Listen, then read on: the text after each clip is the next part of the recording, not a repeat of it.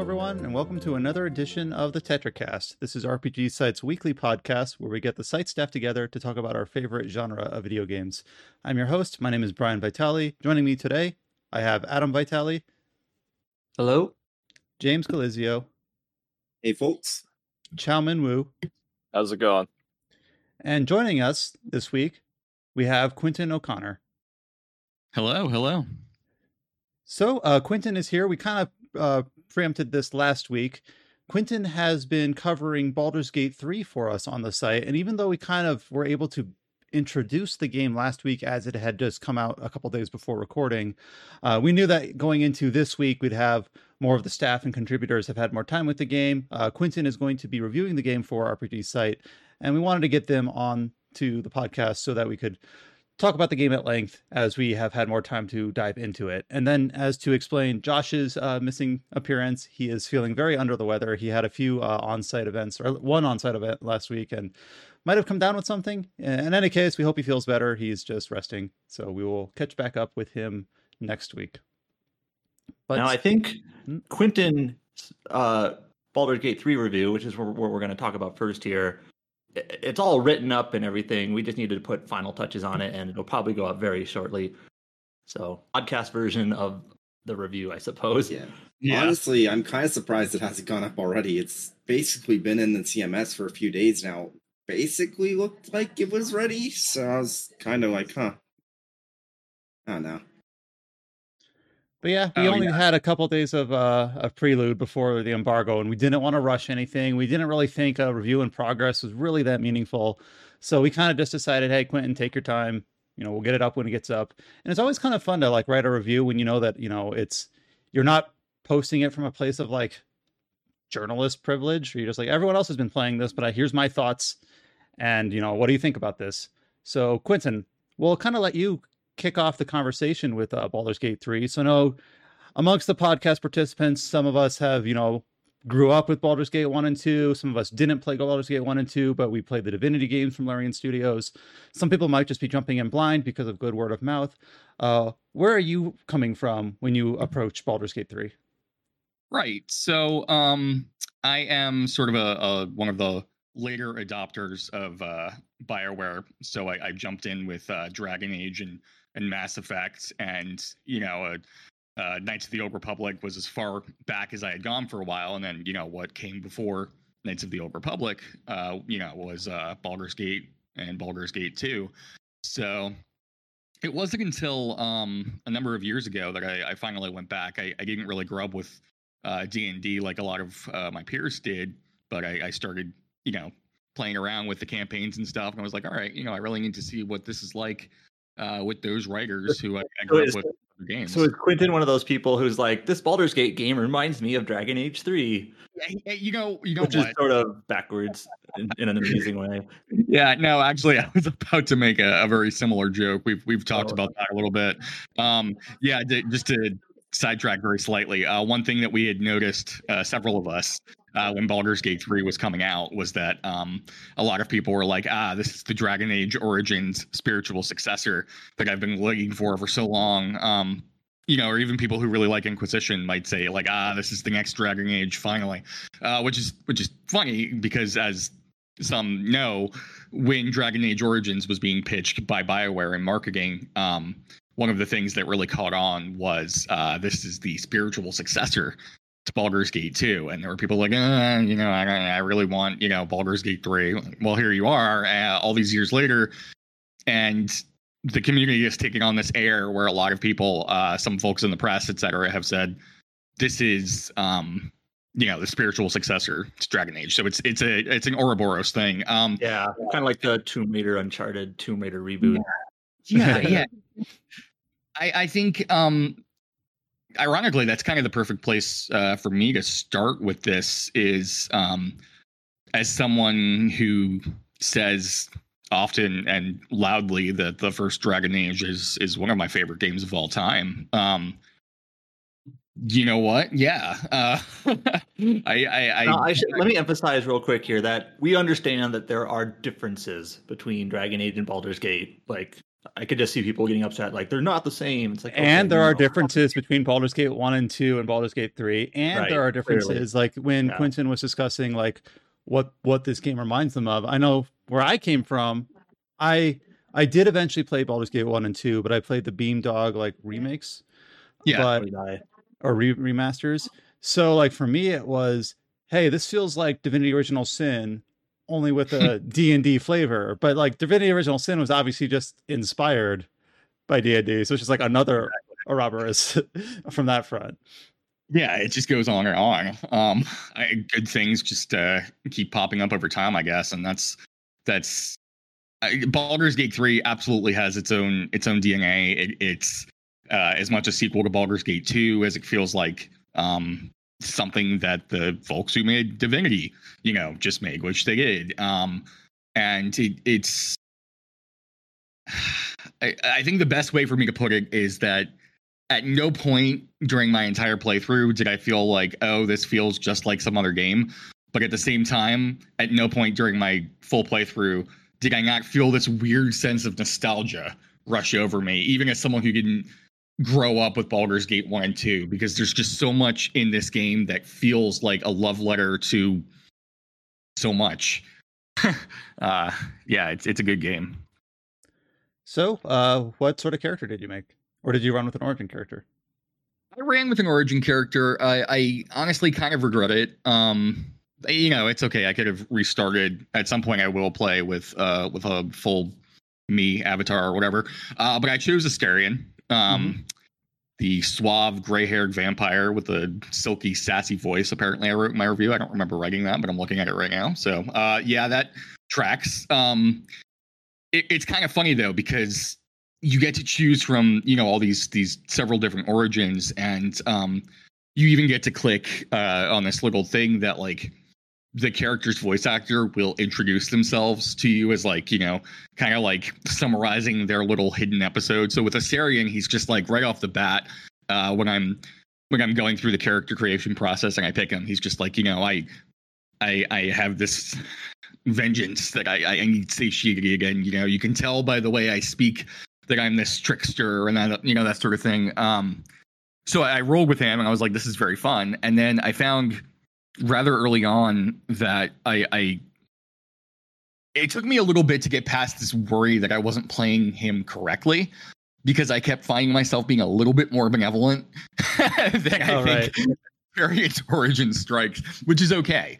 You can absolutely do that now. And that's one of the beautiful things though, is that if you play a little bit more to the character as they're presented, you'll get like some inspiration out of it, which is, for folks who aren't familiar with D&D and all that, inspiration, it's a good thing to have. It in this case, at least, it sort of like stacks, and it gives you extra rolls and just, good stuff.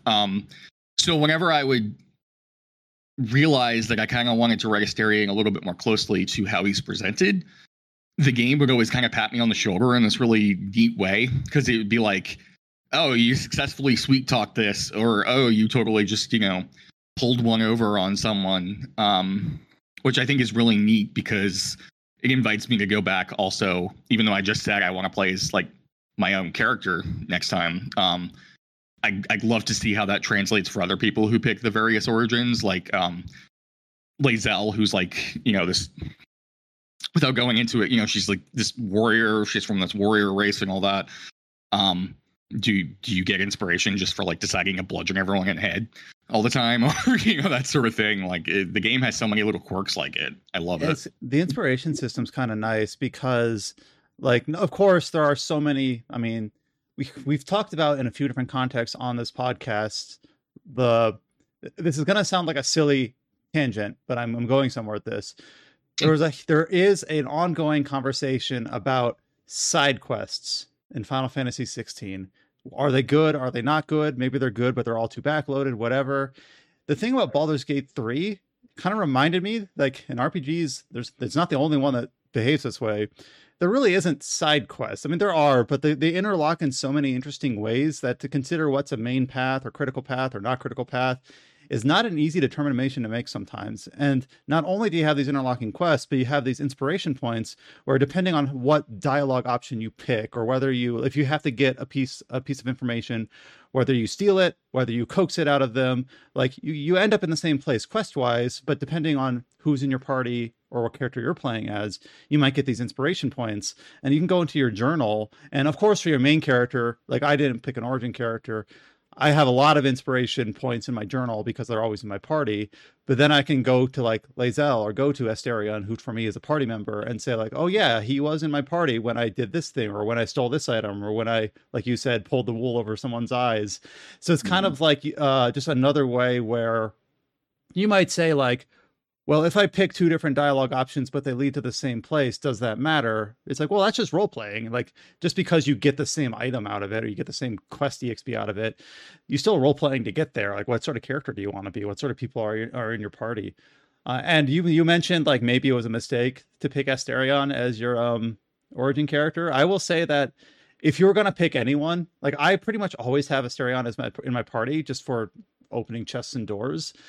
So like I pretty much, he's not my origin character, but he's always in my party anyway. So if you're just playing as him, it's like, all right, now I get to pick three other characters to have in my party rather than just having the two slots available. That's true. Yeah.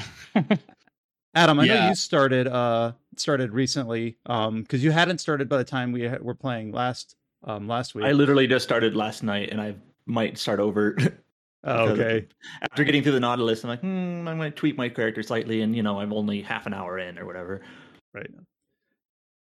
So I decided to play as a cleric, an elf cleric, and I know Shadowheart is also like a cleric.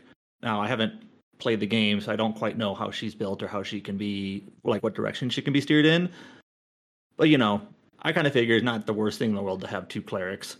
And you can always just kick her out of the party. The way the subclasses work, too, is like I picked fighter, and I should have known this because I played early access, but Lae'zel is also a fighter, but I made Lae'zel, I'm probably going to get the names wrong. I made Lae'zel the weapon master, where they get like the superiority dice and they can do like the different sorts of attacks. So I made myself the Eldritch fighter, so I can cast like spells. And you can probably do the same thing with your cleric. Make Shadowheart like she starts out as the trickster cleric, and then you can make yourself like the war master cleric. I forget the titles, but there's ways where it's not like, oh darn, I have two of the same class, how useless. Like, no, you can make use of it, and you will have plenty of gear to go around in order to kind of gear up two people to kind of serve two different roles. So Quentin, you're going into Act 1. Who are you playing mostly as, like Paragon? Like, did you? So obviously, one of the key disputes early in Act 1 is like the goblins versus the tieflings / druids, and I was kind of like teed up for this because I had played through the early access, which covered most of Act 1, but not all of it. So the way I played the game in early access back in like 2020 and the way I played Act 1 now, I basically just follow the same path where I was just like super polite, super nice. I'm going to help the druids. I'm going to stop them before the goblins attack. I'm just curious what avenue you took. Well, at the risk of not providing much fresh information relative to what you just said, that's basically what I did. With my mentality too, you know, back to the whole like, oh, I have to look at this from like Astarion's perspective. No, I don't. Yes, I do. You know, that sort of thing. It also just felt more like him to me. You know, if I was thinking in role playing terms, to say, you know, everybody relax, you know, maybe probably deliver it with a little bit more sneer in his voice than I imagine things kind of translate, because it's definitely a more cordial resolution. I know what we're both talking about. But yeah, that's another thing too, where like, and this kind of ties back to something you had just said too, like, okay, so this situation, you know, without getting into too much spoilers, like this situation gets resolved. And like, there are these various ways that it'll get resolved. Like you said earlier though, it's really impressive the different number of ways that it can be done, because you could go in there. I was gonna say guns blazing. I guess that's not really correct. Spells blazing in this case. You could go in there, you know, spells blazing and just, you know, wanton destruction from multiple narrative perspectives, or not. Either way, like it's part of the main story, but depending on how you approached it, it might feel like it's kind of off to the side, that sort of thing. I think ultimately, and this will track for like my whole playthrough, it kind of feels like in the Forgotten Realms, people die so frequently that it's kind of nice to try to save lives whenever possible, no matter the species or whatever, that sort of thing. I mean, you start the game and you're like in basically a spaceship that's blowing up and people are dying all over you. So take the polite path whenever possible. And like I had my girlfriend was actually asking me like, hey, like she was interested in playing with me because, of course, this game does have a multiplayer component, but I'm playing through it single player right now. So like, is this the sort of game that you'd want to play through again? And I'm kind of like, yes, because for instance, even if I choose the same side and I choose the tieflings or the druids, first of all, you can kind of like side with the druids exclusively and kick the tieflings out, which I have no idea how that carries out, or like. There seems like there's a route where you can side with both of them, but you like you kind of do like a Helm's Deep sort of thing where you like hold the defense at the grove and do it from that perspective as well. And like so the druids, there's basically like a power struggle between like the benevolent druid leader and the more like hard stance druid leader. And one way you can resolve that is just to rescue Halsin, who is a pretty important druid character, eventually joins your party, who's like the super nice paragon lawful good druid. But also like some of them are just like, why don't you just murder the bad one, and that way we don't have to complete the ritual. Like, so that's kind of like doing a bad thing to get a good result. And or you can just like say to hell with it and just go to the goblins and be like, all right, let's march on the grove. And I guess you get different party members if you do it that way. So I'm like, yes, even though this game is very long, I think I'm something like 60 hours in. And I'm still in like Act 2 of 3. And I'm like, yeah, I could easily see myself finding some sort of time in the back half of the year, playing through again, and maybe not being like, because there's levels between being absolutely paragon and being absolutely just like murder everyone in sight sort of mind. But I want to play to someone who just like only out for their own interest, you know, always side with like probably the more nefarious faction, but not just doing it in a murder way, but doing it by just being underhanded or undermining. And then speaking of Act 2, I was always surprised, like in Divinity Original Sin games, especially the first one, the second one I actually don't remember quite as well, is also divided into acts, but the acts, to my memory, are very separate from one another. Like once you go into Act 2, you're kind of stuck there. And I might not be remembering completely, but in Baldur's Gate 3, you go into Act 2 and all the characters from Act 1 are still there and they're referencing the events that you helped them through or didn't help them through. And like, and I'm kind of like, so you go to Act 2 and you go to this like camp of refugees, and it's a lot of the same tieflings from the grove earlier, and I'm like, man, what if I didn't save these guys? Would this place just be deserted, or it would only have a certain faction here? Or what if I was an ass and they survived? Would I not be allowed here? And I know like over time some of the magic will be lost because websites like Fextra Life or Wiki or Fandom or whatever are going to like distill this down to a science about exactly how the interlocks work. But until that's in place, it is really kind of neat just to be like, you see a character reference two interlocking quests that you did 20 hours ago, and it affects what you're currently doing, you know, a week later. And I'm like, damn, like I didn't realize that that it would look that far ahead, that it's not just you do it, you help a person, you get a reward, and you never think about them again. Like, no, they're going to crop back up. There's an early game quest where you rescue a gnome from being trapped on a windmill. I think this is something they showed very early in like one of the very early like PAX things, like 2021. And I rescued them and whatever. And I thought, this is fine. Like, whatever. I'm being a good person. Get a small reward. Okay.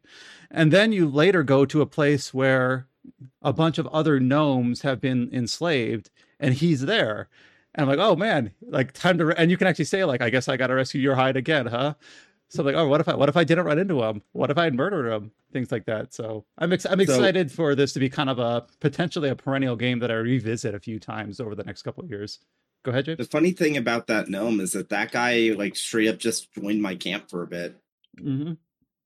There's been a few cases where characters will temporarily join your camp, and I'm glad it's not like there's a few games where it's almost like a collectathon where you're like, you try to get as many people in your base as possible. But in Baldur's Gate 3, they'll show up there like while you're in the middle of dealing with their quest. I found a lost tiefling in the battle, in the Shadow Battlefield. I'm trying to find her parents, I believe. And I haven't found them yet, but in the meantime, she's hanging out at the camp.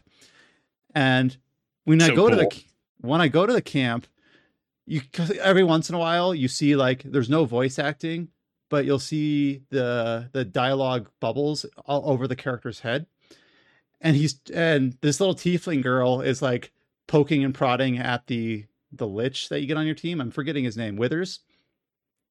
And she's just being like an 8-year-old inquisitive pest, and Withers is like, leave me alone or whatever. So just little interactions like that are fun.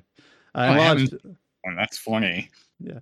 And while I'm speaking of the camp, did you rescue the dog and the owlbear cub? I refuse to speak to anybody who doesn't do at least the latter one. Goodness gracious. Especially after one of the first things that I bumped into in Act 1 is that little, well, there's no real little encounters, but that encounter where there's like, and this is going to take it in a completely different direction for a sec, but you'll see where I'm going. Those bloated hyenas, and then the gnolls burst out of them, and I was like, ugh. So like from there on out, like an hour into the game, I was prepared for like terrible things to happen to animals and that sort of thing. There's nothing you can do for the hyenas; they're already screwed, of course. But like from that moment on, I was like, if there is an animal of any sort in need in this realm, by goodness, I am not going to let anything like that ever happen to it. So very much animal rights activist running around. I wanted to say, by the way, real quick about that gnome. When you rescued him, did you like hit the lever? This is so small, I don't think it's a spoiler or anything. Did you like hit the lever that made him like, it was like, oh, hit the brake, and I hit the brake. He went launching into the sky. Did that happen to you? No, I did not launch him. I think I just shot him down with a bow. You're a better man than I didn't mean to. There was a button and I pushed it, and that's kind of like the name of Baldur's Gate 3 really is, if you push a button, be prepared for consequences, because he went flying. I found him eventually. It was all good, but yeah. James, what did you say last week you were playing as? Barbarian. All right, so I've gotten there's a barbarian party member as well who I didn't have on my party last time, but I did get her, Karlach. So I think she's pretty much like the last character you'll typically find in Act 1, I believe. And she's, I guess we can kind of talk about some of the other characters here. We talked about Astarion a bit. Lae'zel is pretty straightforward, simple. She basically wants nothing to do with the parasite. She wants you to go and not get distracted and do nothing but go to her people to find, because she believes only her people's doctors can get rid of the parasite or whatever. And eventually you learn that it's a little bit more complicated than that. Shadowheart is kind of interesting because she is like withholding a lot of information from you at the start, but also seems to interface with the main story in some very direct ways, especially in Act 2 when you're dealing with Ketherick Thorn and like the Shadowfell. Let's see, Karlach seems like very much like doesn't interface with the story much in a way. She has her issues where she has the infernal engine that you can kind of manipulate in a few different ways with the soul coins and with the infernal iron that you get. But it doesn't really seem like it has, at least not yet, interfaced with the main quest quite as much as either Lae'zel's or Shadowheart's have. And then in Act 2, I kind of already talked about this. One character I was not, because I did not like go to like Wiki or whatever and say, who are all the possible party members? And we talked about how, I think in a previous podcast, like Minsk is recruitable. There's a couple other familiar faces from people who played the first two games. But when Halsin, he was just sticking in my camp for a while, and I assumed he was just kind of like hanging out. But eventually you do a few quests for him, and then he joins your team afterwards. I'm like, hell yeah, finally I get a druid. Because I was actually wondering, like, do I not get a druid unless I play one myself? But no, he's a druid, and he's really nice because he kind of gives you another healing option that's not Shadowheart if you're not playing one yourself. So that's pretty fun. And I know there's still a few other characters late in Act 2 that you can potentially recruit that I haven't gotten quite gotten to yet. But how are we feeling about the cast so far? What was your kind of thoughts on party members that you played with, Quentin? I definitely had a good few going. I liked to rotate. I know at the beginning of the game, I kind of fell under this false impression sort of because of how quickly all of the origin characters join you. I was like, oh, this is kind of a Mass Effect one thing. I guess that's everybody, even though I knew in the back of my head, wait, no, because I know there's Minsk. I know there's other people. What's going on here? So, you know, as things go on, and especially in Act 2 and then past that, you do get more options and that sort of thing. I really like to just kind of swap around a lot. To the point, and I'm kind of like this with all RPGs, I want to use everybody, always, all the time, to the point that I was worried for a while, because at least for me, Baldur's Gate 3 can be pretty tough sometimes. I mean, that's kind of the idea. You know, you take a wrong left, so to speak, and you're in this situation where there are these enemies that are notably more powerful than you. I mean, it can happen like half an hour into the game at the chapel, and it just keeps happening from there. So I was a little worried, like, if I keep swapping out not just like the origin party members, but you know, people like Halsin, etc., who can, you know, come with you, am I not going to have enough experience and that sort of thing? But then there's so much content in this game that if anyone out there is worried about that, basically, where they're like, should I stick to like a main team? You know, even within like the main party, everyone just kind of keeps getting experience regularly, so it's completely fine. You don't have to worry about that. You don't really have to worry about missing out on experience points if you never use somebody, because they'll be ready for you. And really, I would highly advise that anyone who's interested in trying out any character who ever joins, do it. If you can find like something that feels a little bit more like a side quest to get kind of in the mood for them first and see what they're about, that's great. If not, like Brian was saying, you know, everything kind of feels so interlocked. You never really know if it's a side quest or a main quest, but do it, because the enemy teams, especially in Act 2 and then in Act 3, I feel like the enemy parties diversify enough or are just so good at certain things that the game kind of wants you to diversify your roster as well. There's only so much that like your character can do. There's only so much that Astarion can do. That suddenly having a druid around would be really helpful. And one more thing, there is a lot of narrative reason to try to help everyone you possibly can, not just from the constraints of I want to do everything in the game, but later on in the game, there is definitely one of those moments where I have to be kind of vague, but it's one of those you really feel like the game's patting you on the shoulder for having helped a lot of different people out, and you feel that narrative weight. So yeah, players, go everywhere, help everybody. You'll see Halsin later, you'll see a lot of other people later, and they may interact in really great, memorable ways. A part of me is like, well, what if I want to be an ass and kill people? But yeah, I do see that there is a lot of benefit to that's kind of like the tricky thing with these games is like, how do you make the renegade route just as compelling as the Paragon route? But one thing I was going to say is I struggled a little bit in Act 1, specifically with, there's a very early quest that was, this quest was pretty much entirely implemented way back in early access. So I had first played this quest 3 years ago with the Auntie Ethel and the kidnapped woman trying to revive her dead husband. And in that area, I first went to that area because I was just like randomly wandering around the map and ran into this, and I was like 2 levels under leveled, and that's a lot in this game. That's a lot. And I was like, man, I'm struggling a hell of a lot. So in Act 1, it's one of those things where you kind of have to do the almost kind of like the Elden Ring thing where it's like, if you're not strong enough to go there, just turn around and come back. Like you can do that. And then in Act 2, I found that once you have like your full party, you're reaching like levels 6, 7, 8, 9, and you're actually feeling a lot more stronger. You kind of have your like you know the strategies that you want to implement, and you might just straight up be over leveled, but it gets a bit easier. Where in Act 1, you have to say like, I am not strong enough for this yet, or I do not have the character that would make this easier. Let me return when I'm stronger.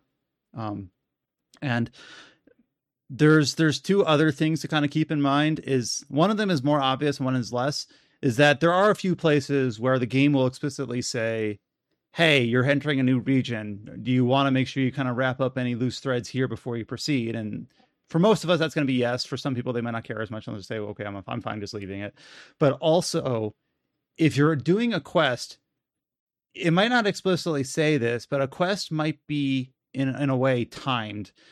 And there's been a few, I forget if it was IGN or GameSpot that put up a feature on this, is that if you have a quest that says like, hey, you better help these people, they're trapped or they're stuck or they need rescuing, and you decide to long rest right then, you might open up your journal to be like, oh, it's too late, they died. And I read into that. There's one of the antagonists that you meet very late in Act 1 in the Grimforge is stuck under a bunch of rubble. And I was like, I'll get back to you. And I long rested. And then basically everyone in that area had cleared out because the cave-in, like the place collapsed and everyone was gone. And I checked my journal and all these quests that I had outstanding were like saying, it's too late, you missed your chance. So luckily I was only like a half hour past that point. So I'm like, all right, let me just reload a save. But it's just one of those things where you do have to be a little bit careful about, nothing's timed in terms of like you have to rush, but specifically just using long rests if you're in the middle of a quest that is like time sensitive. I read up on this a little bit. I gather that it's not like there's really a lot of time passage sensitive things in the game. It's more just like quest sensitive in terms of if there's something immediately happening right now that you've entered a window where if you long rest, it'll pass you by. So yeah, you have to be careful about when you do it, not necessarily how often you do it. Yeah, I think it was an IGN piece that put this up, and I think the example that Larian gave was if there's like a building on fire, and you're just like, 1 second, I'm gonna take a rest. Then that's probably not the smartest thing to do. What I've found, I think the golden rule, every time I've booted up the game, really, is and this it's no more endemic than it is in this particular example. If you're playing like a campaign and, you know, your friend or your colleague or whatever is the DM, if anytime you say something like I'm going to do X in the middle of Y event, you know, if you imagine it in real life, it's exactly like what Larian was saying. You know, if you say, oh, OK, so there's some people dying inside that building and we have a limited chance to get this guy out or whatever. And the DM says, what would you like to do? And you say, well, I think we better get our spells in order. Let's go to sleep for the whole night. In most games, I think a lot of us come into this thinking that's completely okay. You know, I mean, Final Fantasy VII, Midyear's going to hit the world in a few days. Let's go breed some chocobos, that sort of thing. That's like, yep. That's where I come from. You know? So I was very fortunate. I didn't even realize most of this, like the resting mid-quest thing, until that piece came out. I was like, although now I'm kind of wondering if I screwed something up and didn't realize it, you know. And on that note, screwing something up, I have seen plenty of people compare some of the this is less combat focused and maybe more situation focused, compare some of the events and quests and things that go on to Disco Elysium, especially when you incorporate like the dice roll things, where sometimes people enjoy like rolling with the failures, like, oh, I tried to do this thing and I rolled a 2 and it didn't work. And you have there's kind of an inherent, you know, almost like desire to, I need to reload and pass this check. But there's also sort of this enjoyment if, you know, things don't exactly go as you planned, as you expected, either just due to the behavior of the characters themselves or to some bad rolls that didn't go your way. I've seen people make that comparison to Disco Elysium, where just like, well, that happened and now I got to deal with it. I wish I had that fortitude. I'm a little bit like, I failed, I'm going to reload. I don't reload all the time because usually you can kind of get what you want otherwise. But like sometimes, for instance, in the shadow area, you come across like this blighted bartender who's just like drink, tell me the stories of your conquests. And you look at your mug and it's like this vile, putrid, caustic acid. And basically it's like you can saving throw and like just drink it and deal with it.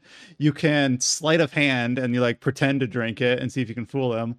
Or you just say to hell with it and attack them. I'm like, you know what? I want to drink this blighted corpse under the table. So I did reload a few times to get through. And then I didn't get really anything for it, except I guess it was the blighted person's name was like something Thorn, and Lae'zel got an inspiration point for dealing with a. It was something more like dealing with a one of the Thorn family without raising your blade or something like that. It was like, oh, I guess I did manage that. So it was one of those things where it's like I was stubborn, and I've also been stubborn, like being a pickpocket. Last week I did talk about how it's difficult to steal things in this game, and it still is kind of difficult.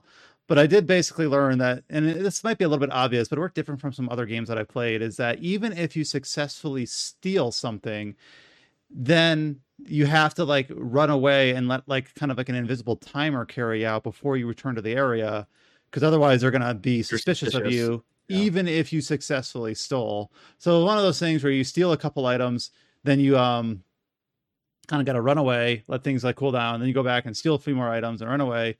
And you mentioned this last week. There are a couple of games. I think I remember Kingdoms of Amalur. Like, as long as you're out of sight when you steal stuff, you can steal, like, buckets and hordes and mountains of stuff, and, like, no one, like, seems to notice. And it's, you know, as a game, it's sort of fun. You can just pile up everything, but it's like, how are people not noticing that I'm like robbing everyone blind? Reminds me of the old like Skyrim trick where it's like you just grab a bucket, put it on someone's head, and then just steal their entire place blind. Oh, yes, that sounds familiar. Yeah, I was just thinking that the video, especially with the merchant in what is it? The first town. Oh my goodness. You know, and you put the bucket on his head and you're just grabbing everything from the cabin, and he's just going, everything's for sale, my friend. Everything's, you know, it's like you take the bucket off. He's got nothing left and you just walk away. Baldur's Gate 3. It's a gang. It's that DM saying, no, this person is sentient. They're not going to let you do that. I mean, you could still there's been a few places where there's a shop owner. There's no one else around. Where I boost up my sleight of hand skill. I steal not their items, but they're like, I'll buy some items from them and then I'll just steal the money back. So you can like, it is still, if you're careful, it still can be broken, but it's not as easily, broken as in other games where you don't even need to try that hard. This one you do at least have to kind of like plan and build for it. And then you're good to go. I also am like, I remember when I was playing Baldur's Gate 1 and 2 a few years ago at this point, that the fact that Baldur's Gate 3 was entirely turn-based. I even talked last week about how when I played the Pathfinder games turn-based, it was so slow and I hated it. Here, though, like maybe it's because I don't have any other option, but like I have really actually enjoyed the combat. Like the fact that it's turn-based, it's not even something I really think about. It fits the game, and people are saying that's not true Baldur's Gate. This is just Larian putting Baldur's Gate on a Divinity game skin or whatever. Baldur's Gate games aren't turn-based, but I don't know. I'm playing this, and I really just I don't end up thinking about it. Like it makes sense. It fits the game. I don't really wish it was something else that it wasn't. I will say though that I did try playing this game on a Steam Deck. Because I was thinking, like, I might not always be at my computer. What if I'm away? What if I'm at my girlfriend's house? Let me try putting it on my Steam Deck. And then I tried playing it for 5 minutes, and maybe I'm just dumb or a boiled frog, but I cannot get used to controller input on this game. I need a keyboard and mouse. I'm like, nope. I need a keyboard and mouse. Like, I can't play this on Steam Deck. Not because it doesn't run or isn't compatible, but because I just can't get used to playing this sort of game with a controller. Yeah, let me say before I say this that to be clear. The controller input I know was, I think, going through its like final passes ahead of the PS5 launch when the review copies came out. So, you know, there's like, you know, Larian's kind of like, if you could, you know, stick with the keyboard and mouse because it's not entirely quite there yet, which in my review, I didn't really talk about this, but I did mess around with my Xbox controller on it to try it out, you know, to see where things were at and that sort of thing. And for walking around, like I mean, and this isn't too surprising. When you're walking around the overworld, it feels great because I'm just, you know, pressing the stick like I would in just about any game. One thing that it feels like my fingers were a little too jumpy, or the controller was a little too jumpy for the UI for the game. I don't know if like you've experienced this at all with the Steam Deck, but like it seems like it's hard to explain, but a lot of the actions could have used one more little button press before you do it. Like if you press several buttons on the controller, at least in the version that I've been playing, which I'm pretty sure is, you know, the launch version, so it's fine. Like I just like end my turn in the middle of a battle. And if there's like one game you don't want to like do nothing with a character's turn in, it's Baldur's Gate 3, because you just stand there and you just get hit, you know?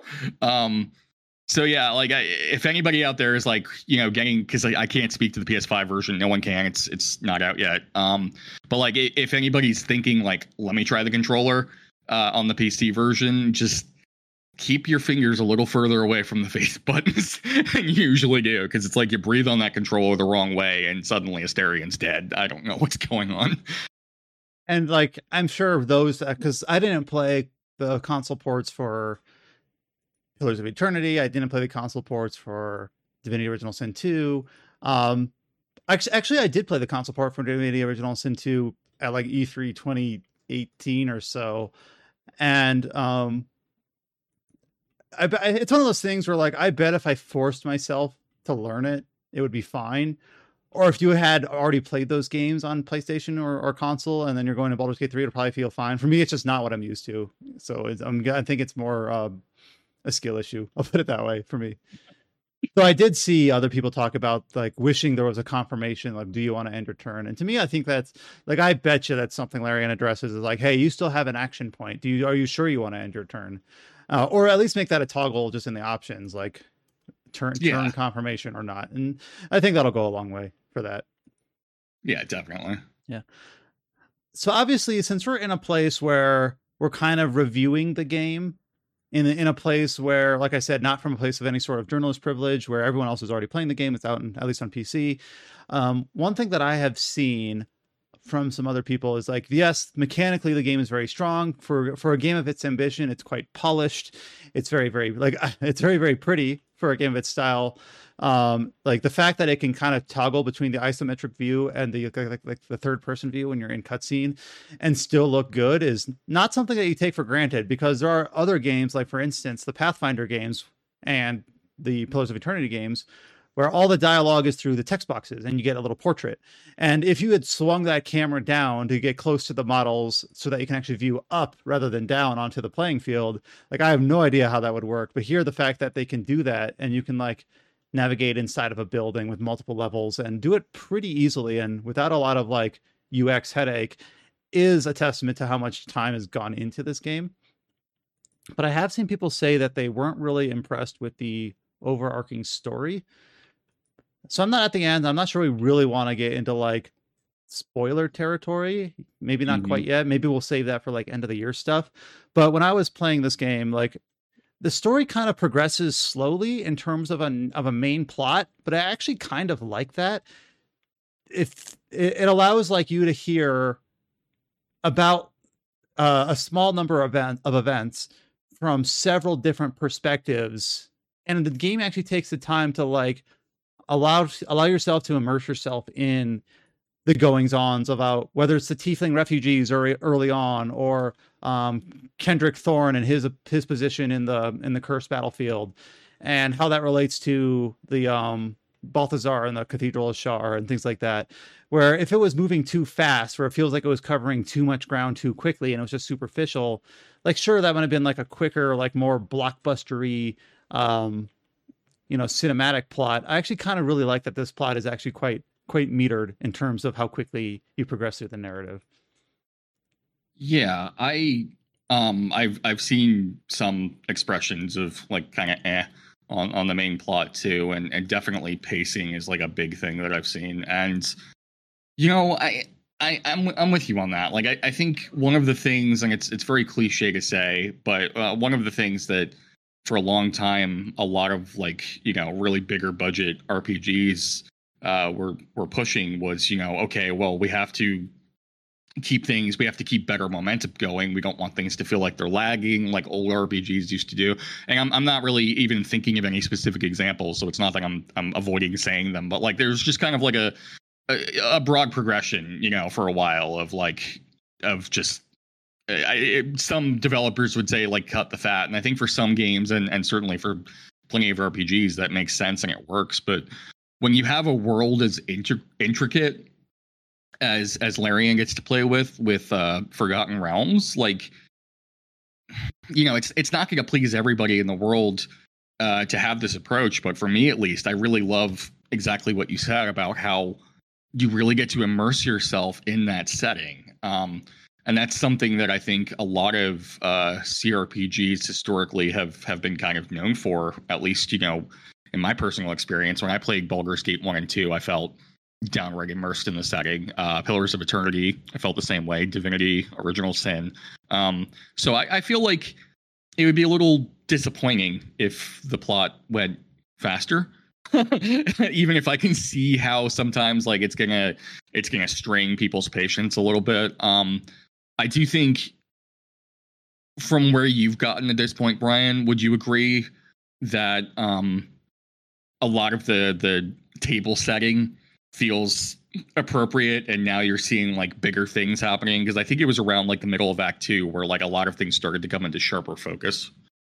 Yeah, like Act 2, right around when you meet the Last Light Inn, is kind of feels like an inflection point where everything of that, your main conflict in Act 1 is the goblins versus the druids, and the goblins are like almost like this mindless horde where it doesn't feel like they're following this absolute cult, and they're like, you don't really have a good feeling for like why you should care. Like for a first antagonistic faction, the fact that they're all just a bunch of goblins, it's not like it doesn't. I never really felt threatened or like, wow, this is actually like an imposing force. But then when you get into Last Light and the Cursed Battlefield, it all of a sudden starts to feel like, oh, okay, that's how that ties into this. And I already mentioned how you have characters that you've already met and helped re-showing back up in addition to new characters. So, and even like there's several quests where it'll say catch up with this character once you reach Baldur's Gate. So I haven't reached Baldur's Gate yet. I assume that's Act 3. So the fact that the game focuses on it's kind of a strange mix, but it works really well. The plot moves, I don't want to say slowly, but like deliberately. But the cast, the number of like named characters that you interact with on an actual, like more than just a superficial basis, like they're not NPCs in the terms where they're not just occupying space. Like, well, some of them are like, you'll be in the Last Light Inn and they'll have like generic names like Harper Milfred or Harper George, and they're just characters where if you speak to them, they'll just give you a little bit of a chirp of, you know, what they feel about the current situation. But there's a large number of characters that you will interface with on multiple quests, and I think the fact that the main narrative doesn't move a mile a minute is kind of what allows you to do that, where you'll help like the tiefling little, there's like a little kid like gang, they're like 8-9 year old like thieves and petty like tricksters and things like that. And early on you can kind of either be nice to them or say like, hey, I don't have time for your shit, you know, get out of my way. And then later on, like, I was nice to them, and then that paid dividends, you know, when I met them again because they're missing their leader, and I promised, okay, I'm gonna find your leader for you. If the game moved a mile a minute, that would have been like, oh, that was an Act 1 story. I'm in Act 2 now. And that's something that I think Larian actually struggled with. And like, I haven't played Divinity Original Sin 1 since like 2017. But if I remember in that game, the very first act, you're in the city of, I'm going to forget the name, Cecile, that's it. And that city is incredibly dense. You spend like 20 hours in it easily. And then you go to like Act 2, 3, 4, and it's pretty much all just combat. There's no like, you never slow down. You have your party. You just go. If it's a red dot, you go kill it, and that's kind of it. And like that game feels like a snowball going downhill, where you kind of get through like the questy bit, and then you're like, all right, it's all combat from here to the end. And I'm exaggerating a little bit, mostly. Where Baldur's Gate 3 doesn't really feel like that. You have moments where you're going to do a bunch of combat encounters, and then you might spend 4 hours not really fighting a single thing. So I really like that variety, and I really like the pacing in that sense, from both a narrative and gameplay perspective. Yeah, I was surprised. I wasn't aware going into the game how relatively late into the game the titular city of Baldur's Gate 3 would come into effect and suddenly be traversable and all that. But I really, looking back, the more I think about it, the more I like it. And in a way, that's true to Baldur's Gate 1, right? Yeah. Yeah, exactly. It feels appropriate when you bring it up that way too. But it felt like there was such a journey to the place that when I first heard the words Baldur's Gate 3, I and everyone else thought of, which is Baldur's Gate, like I felt so accomplished, and like the snowball that you mentioned was kind of going up and building, and right. Like at the pillar, there's the city, and I don't want to like sell the city as like the best thing in the universe, but it's a really cool place. But like, yeah, it's just the deliberateness like of the pacing. I think Larian nails, at least for my enjoyment, like my tastes. I wouldn't want it to go any faster than it does. Also, the game is, in my opinion, is just like really beautiful. Like for a game with an isometric perspective, they did not need to go as hard as they did, but they did. Just the lighting, just how lived in everything looks. Like there's skulls on the ground, like the tile work's all cracked and worn, or there's blood or viscera everywhere. Or you're in an area like the Grove where it's not that, where it's just like, flagstone and overgrowth and things like that. Just, it's a really pretty game, in my opinion. It definitely is. What is it? I think they're calling the engine Divinity 4 engine. I hope I'm not slaughtering that. I'm actually not sure. Like if you ask me what engine this game's built on, I'm like, I actually don't know. Yeah, I'm not the best person in the world. So whoever's listening, don't take that verbatim. Look it up yourselves. But I think like whatever it is, I think the point I was trying to make was like, they've definitely like as a studio, Larian has iterated in so many different ways. And it's just so cool that we have this isometric CRPG, throw all those trendy terms in there, and then you can zoom in and it looks so beautiful so frequently. Well, I think with that, we might kind of put a pin in Baldur's Gate 3 discussion there. I have one more thing I want to say. Okay, go ahead. I feel like one of the great things about RPGs in general, and the reason why we write for this site, is that, and I hope I'm not diminishing other genres, but RPGs especially, they are very multifaceted games. There's a lot of different components to these games, and different people who play games, they latch on to different things. So all over Twitter, you see a lot of people who are really interested in the characters and the romance in this game. But there's, which is honestly, there's been a long time since we've had an RPG that has this, that sort of like romantic component to it. Mm-hmm. So that's totally fine and good. But then there's a lot of people who just really like the RPG systems, the rules, the D&D nature of it, the classes, the tactical elements to it, choosing dialogue choices, exploration, all these sorts of things. The narrative elements, the questing elements. And some people might care more about that and maybe less on the characters, which I think is where I land right now, although I haven't really been introduced to the characters yet. And I feel like Baldur's Gate 3, based on what I'm reading opinions from a lot of different people who are enjoying the game, but not necessarily for the same reason. It's just that it seems like it's a very well put together, dense game with multiple avenues of appeal, depending on what you're looking for.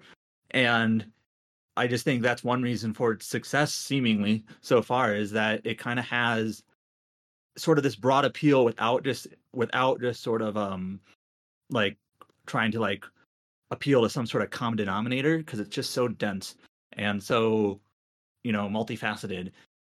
So multiple avenues of appeal is a good way to word it. Just now, don't mind me. I'm adding that to my review since we haven't started it. No, I'm kidding, but I totally agree with you. Yeah, like this is kind of a weird random example, but on my timeline right now, one second here. Are you like booting up the game to like? Are you booting up the game to like read something out of a log? No, this is just a one. This is just a random opinion from a random person I follow. I'm dying to find more time to play Baldur's Gate 3. 2 hours in, and I'm loving it. It's precisely what I want an RPG to be. I hate feeling like I'm on rails going from A to B, or I'm in a glorified dialogue box advancer. Give me systems and rules. Give me meaningful choice, and give me interaction. So that's just like one example. Not a glorified dialogue box advancer. Yeah. So, you know, so that's just, not everyone might agree with that, or that might not be the things that everyone cares about, but I just think that this game has been put in that position that it can have that sort of appeal, that those quote multiple avenues of appeal, I guess. So that reminds me about something we talked a little bit about last week, but I will bring up since we have Quentin here now. You talked about how like it has like, it's a series of rules in terms of, if a spell makes you charm another person, like you can use that in combat, or you can use it like in a dialogue, and the game will actually say like, hey, in order to pass this check, if you want to cast this spell that's in your repertoire, you can do this. Like one of my character spells is to make themselves larger, which gives them a bonus to strength. So whenever I'm doing a strength-based ability check, I don't have to remember like, oh, I better cast this and then interact with the thing. The game will be like, hey, you have this. Do you want to use this? And that I think is something that this game has done that other similar games on a similar space have not done. And like, for instance, another very, very basic one that Adam, you'll run into very early on is Shadowheart has a cantrip called Guidance, which just gives you a 1d4 bonus to any ability check. A very basic cantrip. And like, so whenever she's in your party, the game will pretty much always give you the option to use that in the dialogue roll with the dice. You don't have to remember to cast it, pre-cast it or whatever, like some sort of gambit. It'll just give you the option. And I think that's also another thing that helps. Like, not only does the game give you a large number of tools, it makes it convenient to use without having to like refer to spreadsheets or wish that you had gambits or things like that. And that also reminds me of something that I forgot from last week is the game has like these little like crevices or holes that your character can't fit through because they're too big. Yeah. And I was wondering like, how do I do this? I can't shrink, you know, or I have a spell that does shrink, but that doesn't work. How else can you do this? And then my, the warlock that you get in the party, I eventually taught him the spell Gaseous Form, and that allows him to go through it. And I'm like, of course, Gaseous Form. That allows him to go through those. So the game kind of clues you in that you can do that. And that one a little bit less so, but just, but the thing is that like whenever you're, kind of setting out your spell book or, you know, memorizing your spells, about half of them are combat focused, but about half of them are not. Like, that's the sort of game this is. Like, it's not always just pick the highest one that has the highest gear score or whichever one has the biggest numbers for damage. It's like, it could be useful to have your warlock always have speak to animals on them so that if you run into an animal, you can speak to it, because that might give you another quest or whatever, or raise the dead or speak to dead. So like the way I actually have it set up is I have Gale, the wizard, mostly set for doing combat because they learn a huge number of spells. But then I have my warlock has a few like combat spells, but I gave them like fly and invisible and speak to animals and speak to dead. Like I'm giving them like all the and gaseous form. I'm giving that warlock all like the little like kind of like the little tool set where it's like I almost always have them with me now because who knows if I'm going to need any of those. How do I get there? Oh, it doesn't matter. I can just Misty Step or whatever. So that's always something that I've really enjoyed, just not only because it's not only combat, but it's exploration. And the fact that you can like leap and, you know, I wouldn't call it platforming, but it's kind of like isometric platforming in a way. It actually kind of fits the game pretty well. Like, how do I get over there? Oh, maybe I can leap, or maybe I can Dimension Door, or maybe I can Misty Step. So things like that. There's a lot of fun to be had with those. As you get into like later areas too, there's so many instances where like if I was playing any other game where I hadn't been trained yet to think like, how do I get over to here? I would just assume that I couldn't, unless maybe it was like a Zelda and like I had like a hook shot or something.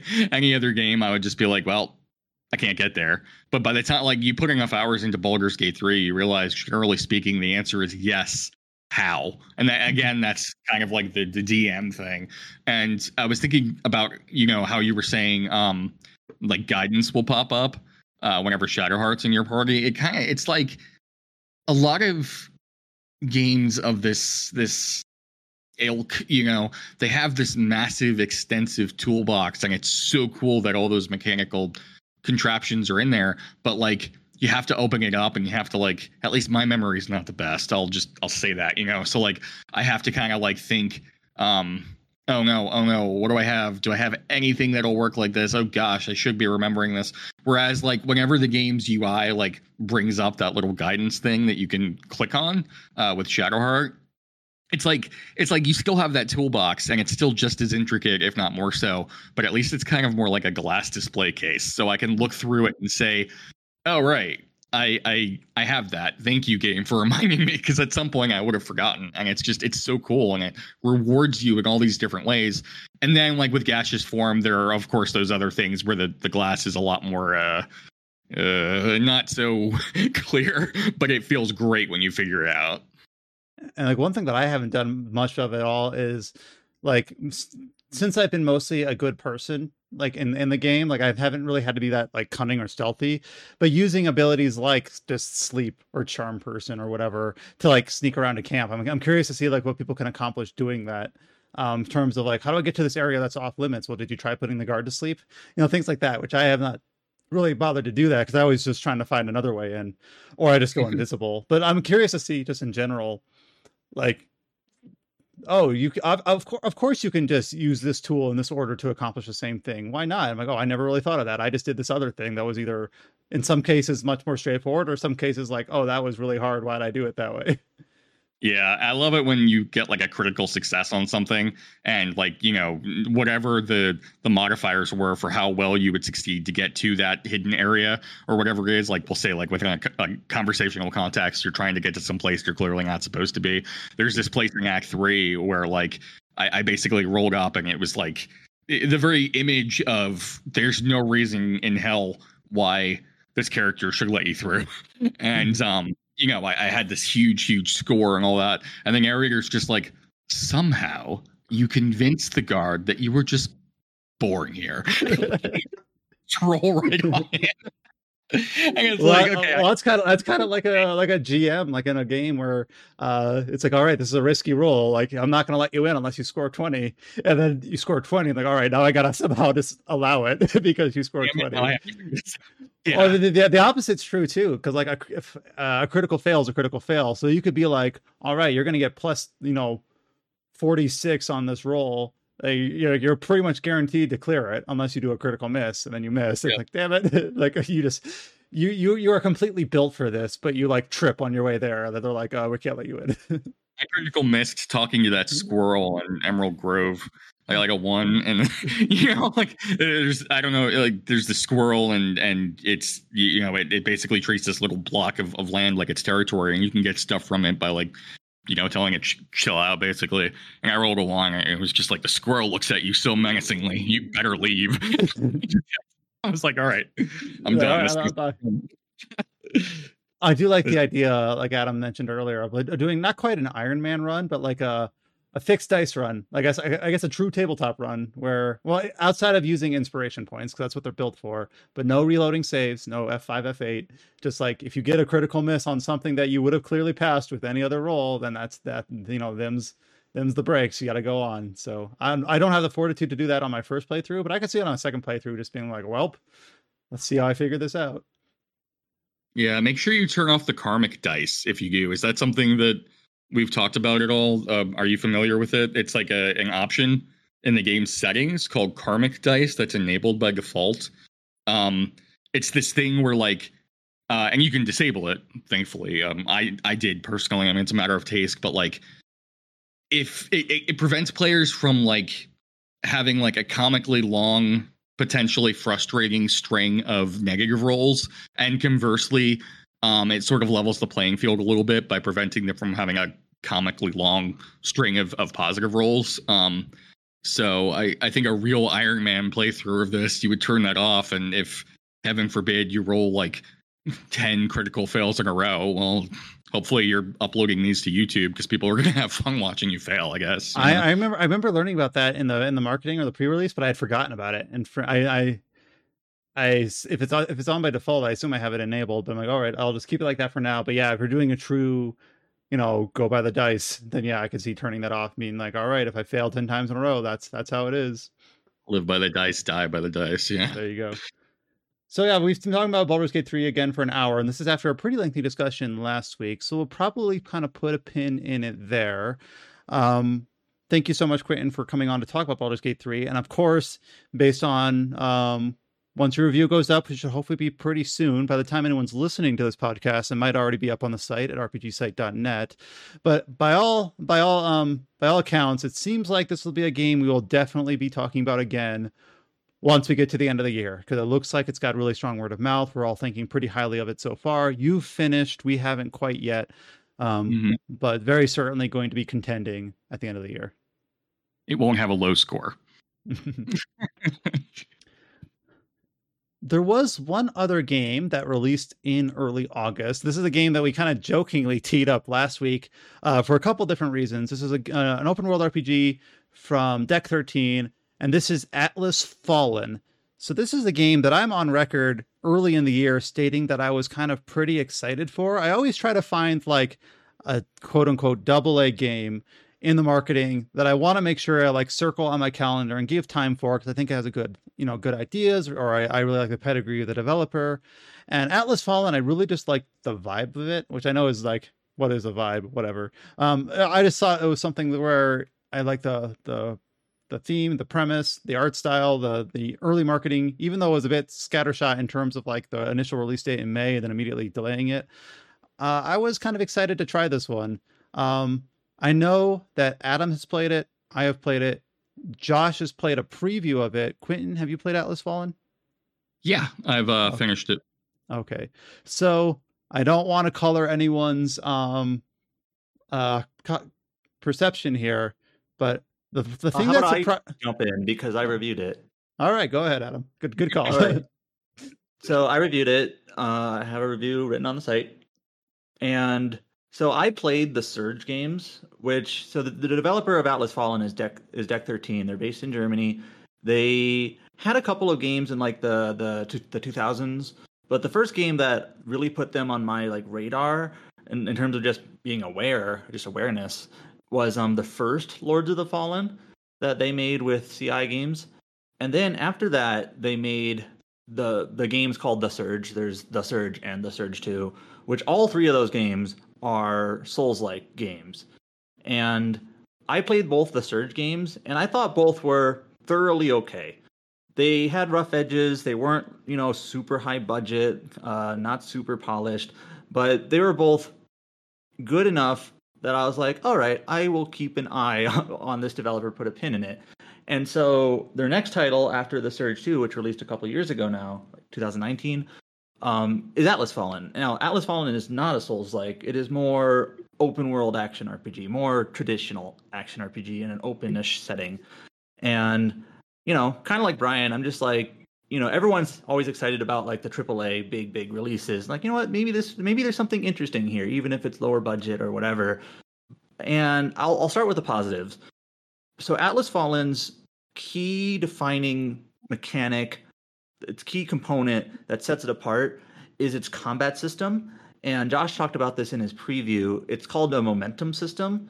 And not to get too much into mechanical weeds, but the basic idea is that when you start a battle, your abilities, your parameters, what you're able to do is a little bit restricted. And then the more into battle you are, like the more attacks you do, the more attacks you take, the longer the battle drags on, your weapons gets more powerful, literally get bigger, and you get more and more abilities, more and more passives.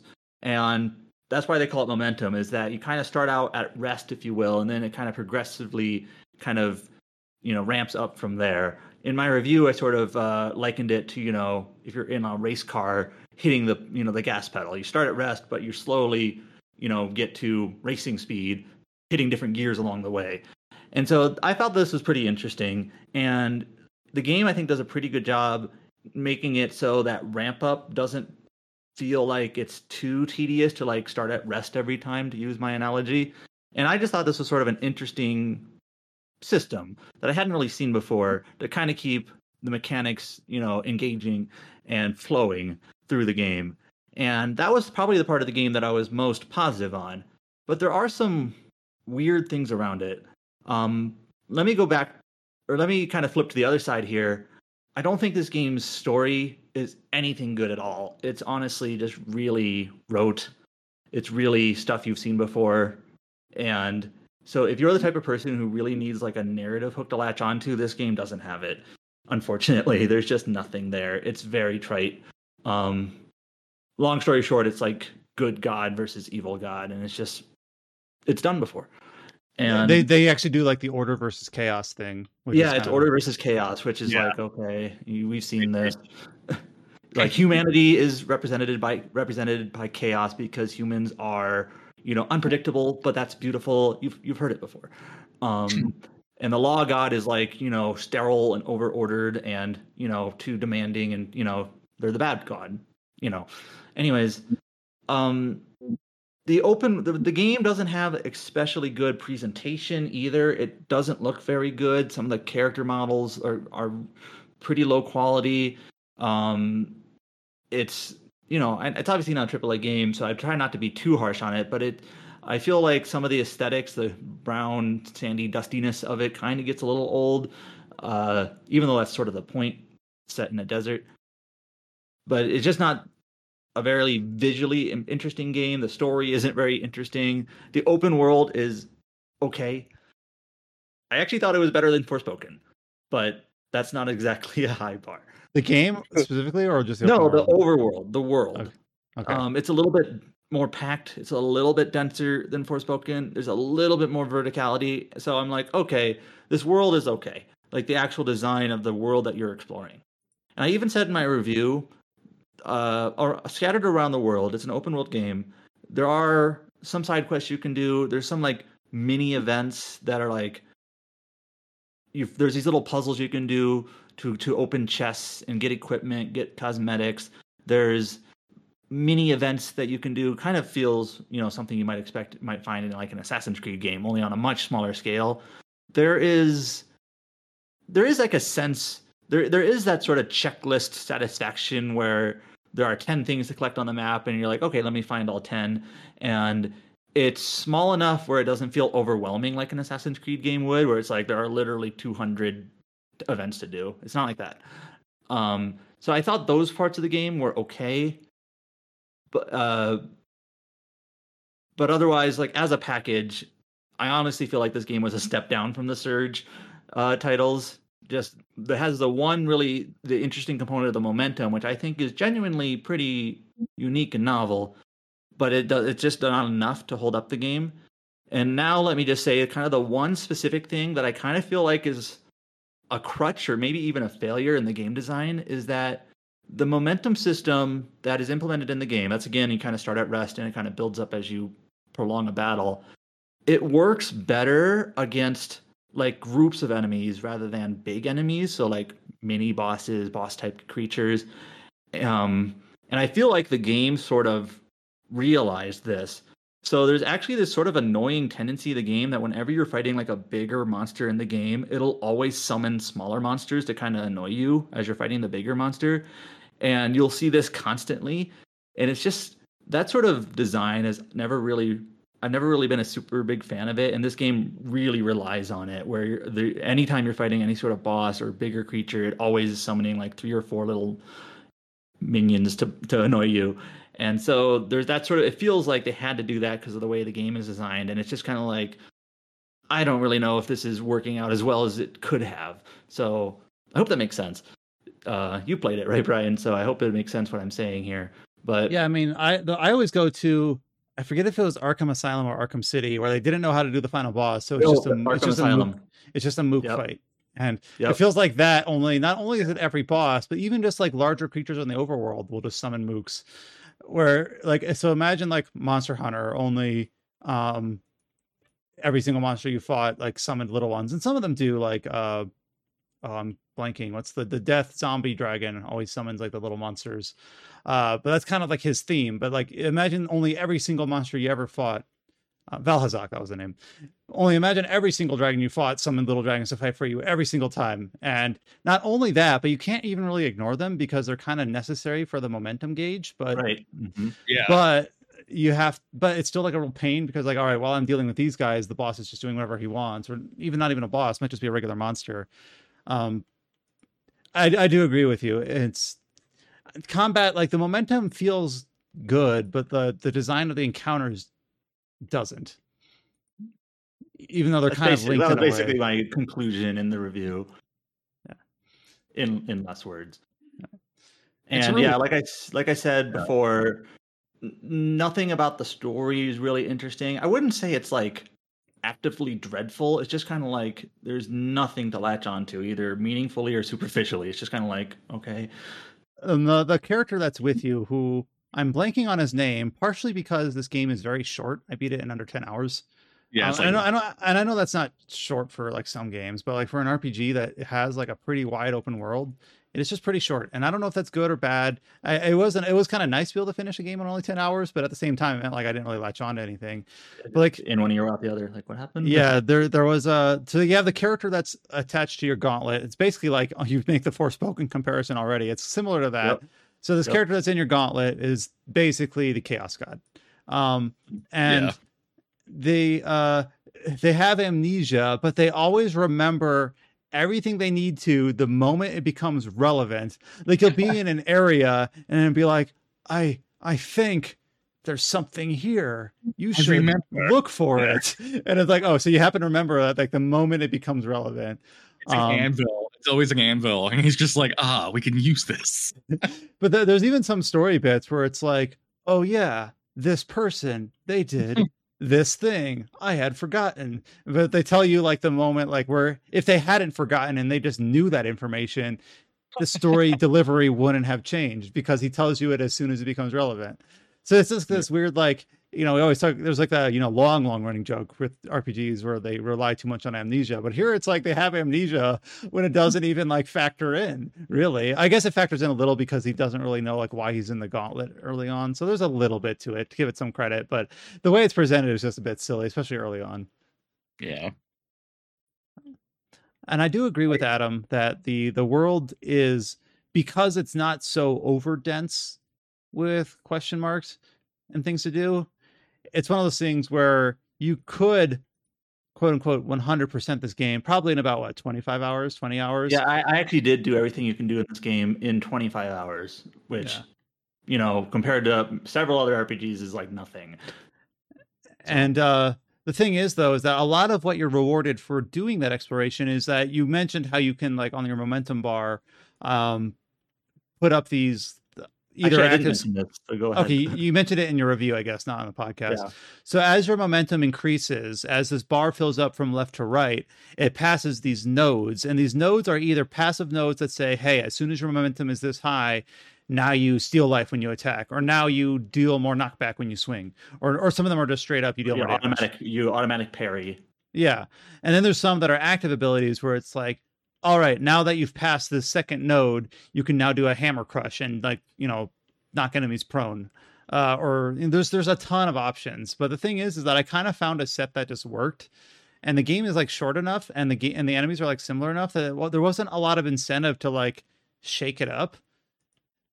There's something like, even I did not 100% this. I was not completionist. But even I had, like, 20 different passive abilities, maybe, like, 16 different active abilities, and I did not try all of them out. Some of them I just read the tooltip. I'm like, doesn't sound exciting. So a lot of it is you are doing this, like, what's the motivation for exploring the world? It's like, okay, if I find all the towers in this place, or I find the secret chest, or I do this little puzzle, it might unlock a skill that I happen to maybe like more than the one I'm currently using. Maybe. I will say that when I was watching you play, the build that you ended up going with, even though you kind of got it and stuck with it, was pretty different than mine. So, okay. You know, it's like there's something to be said that, you know, playstyle variety, there's a fair bit of variety there. But you are right in that not only once you find a, you know, kind of a combination of abilities that works for you, you're never really enticed to change it, but also you're actually sort of disincentivized to change it because of how you have to like power up your skills. So long story short, I don't want to get into the weeds too much. You can power up your skills, but you know, once you have like a skill that's powered up, you don't want to change it to a skill that's not powered up and be like, all right, now I got to power up this one, when you don't really even know if you're going to like it. So you kind of like, you spend your resources once you get your build, making your build stronger, that you're less and less likely to change it at that point. Does that make sense? Yeah. There's a lot of opportunity cost to shake things up. And yet that's how the game rewards you for exploring. So it seems, so what it means is exploring, it doesn't feel overbearing, but it also doesn't feel like you're really rewarded that well. So I was like, I had no problem just being like, yep, I'm just going to critical path this and beat it. And then I beat it in like under 10 hours. So not a bad game. I think my prevailing kind of like overall conclusion to this game is that it's kind of like, one thing we didn't mention is that this game is fully playable in co-op, which is pretty cool because you don't see too many of those. I know we have Baldur's Gate, which can be, of course. Brian and I checked this out a little bit. Just like with any co-op experience, it gets a little weird if like one of us is much further in the story than the other. Like how exactly does it deal with progression and whatnot? But that's true for any co-op experience. But I would say kind of this is like I'm not trying to be too overly cynical or critical, but this game is kind of like perfect bargain bin material in that if you can buy this game for cheap, if it's on sale down the line, and you're willing to deal with, you know, some jank, kind of understanding this is a bargain bin game, and like play it with a friend for a 20-hour experience, 15-hour experience, there might be some enjoyment to be had. But it's nothing special. Quentin, do you have any other like accompanying thoughts on your Atlas Fallen? Don't want to like color your thoughts if you were more positive or less positive on it. Oh, I wish I could say I was more positive on it. I really wanted to like this game more than I did. I agree that like the momentum gauge, like the system itself, the mechanic, that's something worth. I'd love to see Deck 13 keep that somehow and iterate on that. You know, who knows if they will, if they want to, or anything like that.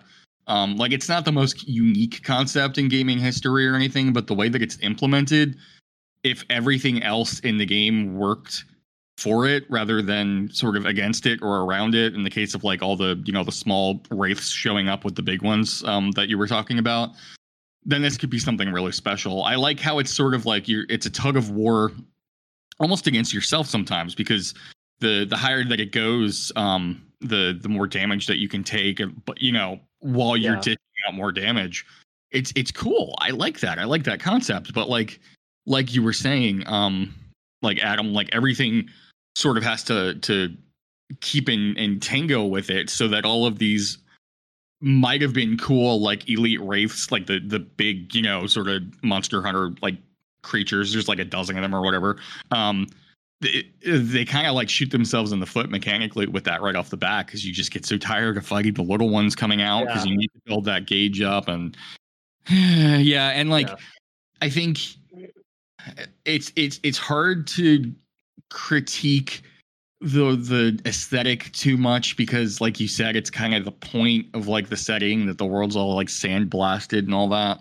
But I don't know, like there are like little glimmers that in later points, like after the first region, where I'll see something and I'll think, if they leaned into that a little more, if you planted a few more trees here, or if we had like the lava thing going on a little bit off to the side, that might have been cool, because it's just not enough. And then the story is the whole time I was playing it, I was thinking, because of damn Niall's the name of the guy, the gauntlet. Yeah, whenever he's talking and stuff, I just imagined living in this alternate reality where like Forspoken was this huge hit, and this game was criticized for being like, oh, you're just a Forspoken, like you're just trying to cash in on first, even though obviously they were both in development, you know, like simultaneously. Like I wonder if someone at Deck 13, I'm sure I'm just being silly, but someone was like, that game, that's the game, you know. It is weirdly like Forspoken. like not only just the arm thing. That's obviously like a weird coincidence. You have a talking arm, but you know, kind of the game, even like there's some similarities in the world and the exploration and things like that too. So it's just, it's very strange. It feels like Forspoken at home, although Forspoken itself isn't really a great game to begin with. So. Yeah. I guess this company sounds like a trend chaser, or maybe they just had this idea at the same time. You chase a trend that cloth so fast. Yeah, they chased Forspoken in 7 months or whatever. It's like somebody that, you know, everybody, the whole thing about like, oh, everybody's trying to be like God of War's reboot, you know, with all these different studios. Well, imagine if you were the lucky studio that just felt it in your bones the moment that game was announced, and you were just like, we're going to be God of War 2018 in like January 2019. Like, damn, you would sell well. Unfortunately, Forspoken, not a great game. Yeah. So, yeah, I mean, that's basically my contribution. I wish I liked it more. Well, so that's Atlas Fallen, and I guess that's a little bit of a reprise on Forspoken. Not a terrible game, not a long game. So if you're just curious, like there's not a lot of opportunity cost in terms of you can play it, be in and out in 15 hours, see what you think. But nothing really that has a lot of staying power there, unfortunately. And those were the two major releases for August. Obviously, Baldur's Gate got two podcast focuses, and then Atlas Fallen we finally got a chance to talk about, only for it to fall a little flat. So that's unfortunate there. With that, we will head into the news section.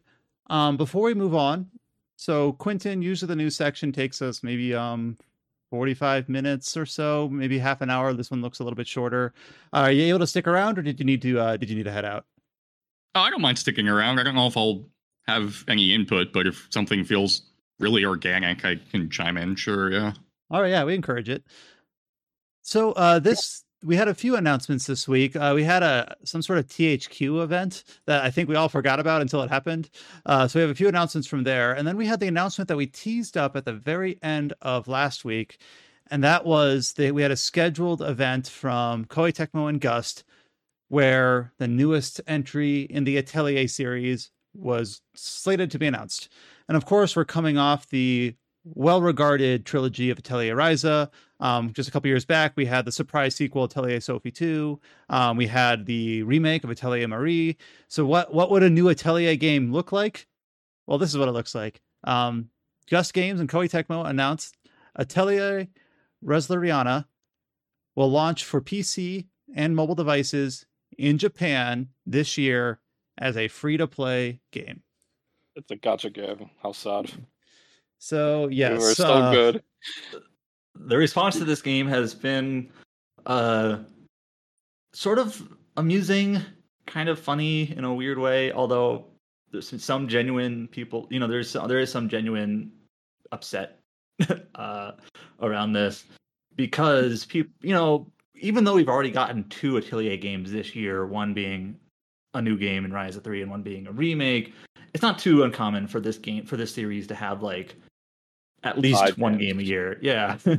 So, but the fact that this game is kind of going the mobile route, kind of the mobile PC route, there's been comparisons to Genshin, which is also a mobile PC game, although that game also has, you know, a PlayStation version. But yeah, definitely on our Twitter feed, people were not happy about this. And generally speaking, you know, I know a lot of people do like Genshin, and a lot of people do like Honkai Star Rail. Even though those games are structured as gacha games, there's a lot of noise whenever there's another gacha announcement, and this one is no exception. So one thing that's sort of interesting to note is that in recent years, when Koei Tecmo has announced games, like during Japanese events, the Western branch has been pretty quick in following up, confirming localizations. This is true for like recent Atelier games like Blue Reflection 2, the Fate game, and just in this current day and age, usually those localization announcements come around pretty quickly, but not on this one. And, you know, that's interesting. Obviously, I don't know if we expected it, being this game is sort of structured differently, but right now this game is not confirmed for the West. And it's one of those games where I can't, in most cases, I would say, like, it's definitely coming, but it's like, I don't know about this one. It's it's interesting. Or at least if it comes when, will it be right away or will it be delayed? I don't know. I think the last time they have a mobile game too, it was Japanese only, if I remembered. I know there's an Atelier Online. I don't remember who localized it, if anyone did. I don't know. It should be end of service by now. I don't think it exists anymore. Now, I know people have pointed out screenshots that show currency and stamina and those sorts of things. And the word gotcha. Yeah. We don't really know exactly how it's going to work. It's perhaps worth mentioning that when they announced this game, it is, by Koei Tecmo's definition, mainline. I forget if they call it A24 or A25. I've lost count. But when they revealed the game, they put that little label on it that basically says, this is the 25th Atelier game, and it's this structure. It might be 24 or 25. I forgot, but they numbered it, which by their definition is like, this is a mainline game. It's in our mainline list. So we'll see. Definitely. I gotta wonder if that was a Koei Tecmo decision instead of a Gust decision now.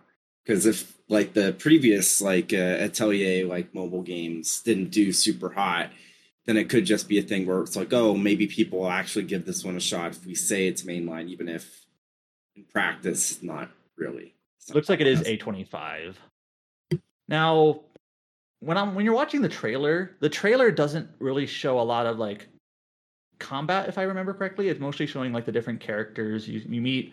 Res Lariana, or I don't know what her nickname is going to be, and then there's like a girl with cat ears, a guy with blonde hair, and it looks pretty good, and these games seem to get pretty well with like the character designs and the character art and whatnot. But I guess, do we know how it plays? I guess maybe it doesn't matter. But anyways, I guess it wasn't immediately obvious that this was a mobile game when it's just showing all the different characters. But I don't know how it plays, and maybe that makes it more obvious. But I think the main thing is that I think a lot of people, if this was just called a spinoff and didn't star a new character, I think people would be okay. But I think there's like this concern, like, oh, this is what Atelier is now. Like, nah, that's severe. Yeah. So, well, I don't know. I think people just have bad experience with certain franchises that went this route, and then they became forgotten and lost.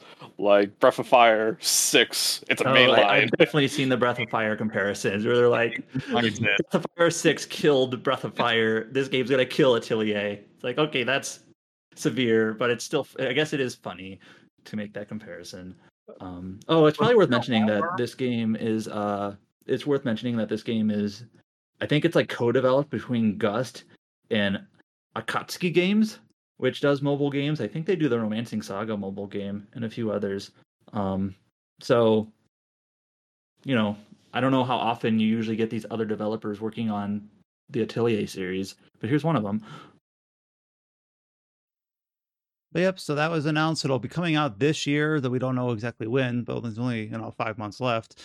And yeah, maybe disappointing for those that were wondering what was going to actually follow up Ryza as a like single player mainline game. But we'll see if Gust has more announcements in the future, or if this is what the game is going to be for next year, 2024, if it'll even get an official English version. But as of right now, yeah, Atelier Res Lariana coming out in Japan this year. All right, heading over to some of the announcements from the THQ Nordic Digital Showcase. One of which, this announcement seemed like it got a fair bit of buzz because it had, I believe this game has quite a kind of a cult following when it originally came out in 2006, Titan Quest.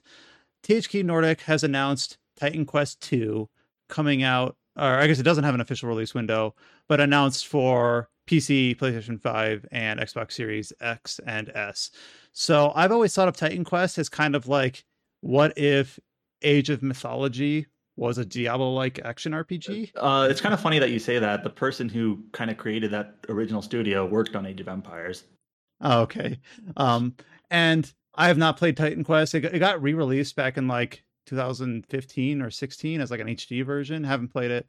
But I saw this announcement for Titan Quest 2, and there was a fair bit of buzz about it. And I think a lot of people were really interested in the idea of a sequel to this. Yeah, it kind of... First of all, yeah, it's one of those games I was aware of and heard of, but didn't really know much about. But it seems like, yeah, it must have gotten a following, you know, in the mid-2000s. And it's gotten some ports and HD version and whatnot, but here's a true sequel to it. It sort of feels like the Jagged Alliance 3 thing, where it's, you know, almost 20 years later, not quite, where, you know, this kind of cult classic game, let's say, THQ Nordic is like, all right, here's a proper sequel finally. And there's a certain group of people who are really excited for it. I'm curious about it. I've never played the original, but like, hey, isometric action RPG with some, you know, it seems to have a little bit of like an RTS builder sort of, you know, component to it. It's obviously set in like a Greek mythology sort of setting, but no date, so no release window. But yeah, definitely seemed to be, out of all the games that were revealed at this THQ Nordic event, that one was the one that got the biggest splash, it feels like. And you played Jagged Alliance 3 without playing the first two. Yeah, I like that.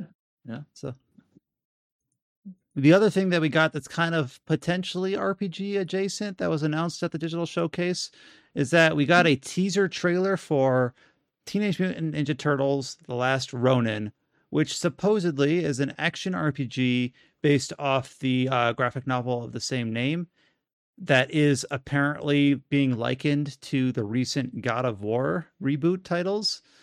This little teaser trailer is a true teaser trailer. Like, yeah, it's, yep. You know, in the last 10 or so years, sometimes certain games or even movies will title themselves as teaser trailers, but they're really just a straight up trailer. This one truly is a teaser trailer. It doesn't show anything. You do not see any hint of any turtles. Yeah, anywhere. What it shows are four candles and like a loose headband. And the idea of the graphic novel is that three of the turtles and presumably Splinter are dead, like literally dead, and there's one left, and they are the last Ronin. So who's the last turtle?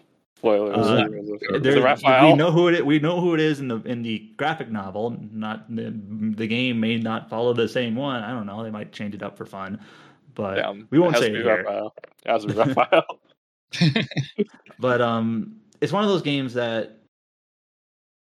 It's being developed by Black Forest Games, who is also based in Germany, and they actually did the Titan Quest remaster a couple of years ago, but like they don't have a huge pedigree, so it's sort of, you know, there's an unknown. Like, what is this going to look like? Play like? How's it going to be? Well, I will say also, I said this when there was like originally sort of soft announced a couple months ago. It's sort of funny when they say an RPG like God of War, because we're sitting here saying, like, is God of War really an RPG? Kinda, sorta. Then you get lost in that quagmire of definitions and genres, which we all love. So chances are for this game it'll just be, hey, if someone on the site is really eager to play it, they're a huge TMNT fan, chances are we'll cover it. But we won't treat it like, you know, an obligation unless it's someone's. Well, obviously, right now we don't really have anything to go off of other than what they say. True. Yeah. So. And I didn't pay attention to the rest of the showcase, but those were the two things that I saw that you had covered, Adam. There was one other thing. They showed like a quick little, like, kind of a weird clip/trailer from the Gothic remake. I had that lower on our little outline here. Yeah. Oh, okay. Sorry. So I'm preempting you here, but it's just sort of like you're following kind of this, like, I don't know, what's the word? Like vagabond punk sort of guy in this kind of this dusty medieval grungy little town that's, you know, basically wood houses and muddy and whatnot. And he's like stealing, you know, people's pockets and whatnot. And then he gets his head bashed in because he got caught. It's kind of weird.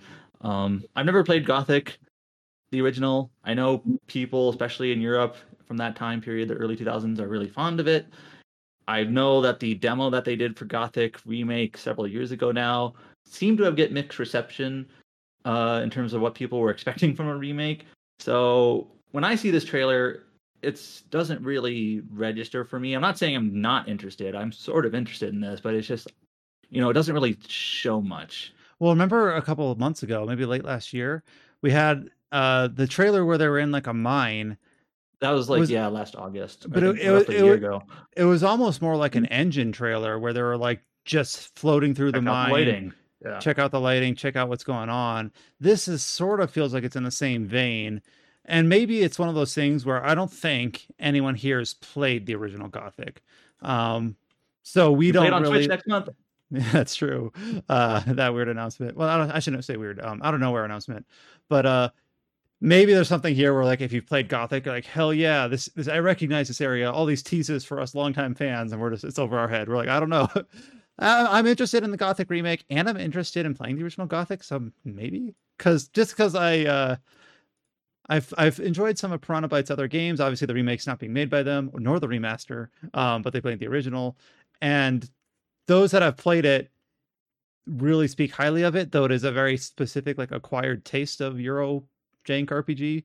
So I'm kind of interested, but maybe not as much as I'm on the fringe interested. I'll put it that way. Right. For both the remaster, or not even, it's not even a remaster, trade-up port, and the remake.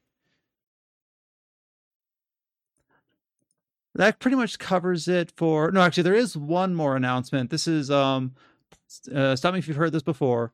It's an indie Souls-like, slated for next year. Yes, heard it before. Yeah.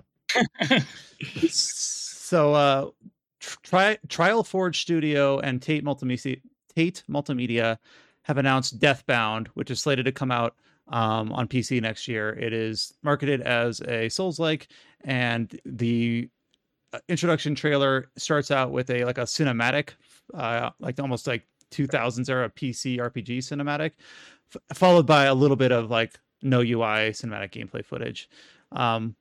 Yeah, it's exactly how it sounds like. I know I can't really describe it, you know, in an audio format like this, but it's a grim, dark indie Souls like. Called Deathbound. Yeah, which is a name that we are definitely going to remember because it's very unique. I feel deathly ill at the moment. Well, I don't want to be too cynical because maybe this game is good. You know, who knows? But it just... Sorry, we're just poking fun at it. Well, I mean, there's lots of stupid titles for video games. It's like Square Enix is like Infinity on Discovery. What the hell does that even mean? What does Final Fantasy even mean? I mean, come on. It's one of those things where it's just like, yeah, we don't want to just be dismissive of it on its face right away, but there's also just like not much to latch on to be like, this is the reason you should pay attention to this one and not the rest. It's just okay, you know, we'll keep an eye on it. Obviously, like one thing that I like to do is just keep like, if we don't cover it as it releases, once it releases, like what's the Metacritic, what's the Steam, like the Steam, hey, like usually if the game really latches on, like you see that overwhelmingly or very positive, you're like, oh, maybe this is something I actually should look into. Hey, we put 40 minutes into Atlas Fallen. You know, we'll take a look at these sort of, I know Atlas Fallen is not really indie, but these lower profile games. So yeah, Deathbound coming out next year. You know, obviously we were a little bit, you know, silly about it, but we'll keep an eye on it and see if it, you know, as its marketing ramps up into next year, how much excitement there is for it and how it lands once it releases. And as we are wrapping up the marketing cycle for a game coming out late next month, that's the spin-off Fate Samurai Remnant. We got the opening animation was shared to Koei Tecmo's YouTube page, as well as more details on the last characters. I guess they know the full caster list, the full servant list now. I barely know Fate, but it's like we know the master servant list. Sort of rings a bell just out of osmosis for this series. Yeah, but instead of being a Holy Grail war, they call it the waxing moon ritual. Yeah, because it's got like the same framework as the other Fate kind of framework, but just in this new spin-off kind of terminology. I did not watch this opening animation. Is it done by that anime studio that does all the Fate stuff? What, like UFO Table? Or UFO Table, depending on who you say. I don't know. UFO Tabla. I don't know. That was Ufotable. Ufotable. I don't know. It says opening animation production, Cloverworks. Oh, so I'm not sure. That might mean something to someone in the anime sphere. I don't know who they are. If only Josh were here. We'll follow up next week. Oh, it's rebrand from A1. Okay, I actually have heard of A1. Okay, then they did the Apocalyptica or whatever you call that. Yeah, one. Yeah. I watched that one, and that was very mid. But it had very good fight scenes in there. And though they did the budget on that. Yeah, they did Spy Family, which Well, they've been doing a lot of really good anime recently. Actually, looking at the their Wikipedia page, they did Bocchi the Rock, they did Spy Family, they did My Dress Up Darling, they did One Great Priority, which that one. Okay, except for that one. That fell apart near the end, but the animation was good. So yeah, I heard they went for lots of production issues, and I don't know when it aired, some of the phrases were incomplete. What anime airs these days that doesn't have production issues, though? That's the thing. For real. Yeah. Anyways, it's a very, from what I could tell, I've only seen very clips of it. Anime style opening. Very cool. Good for animation fans. We'll start to wrap up this podcast by just going through... Before we go to the rest of the news, I think we kind of skipped over some of the other features that went up this week. Oh, yeah, I did skip over that. Oop. My bad. Oop.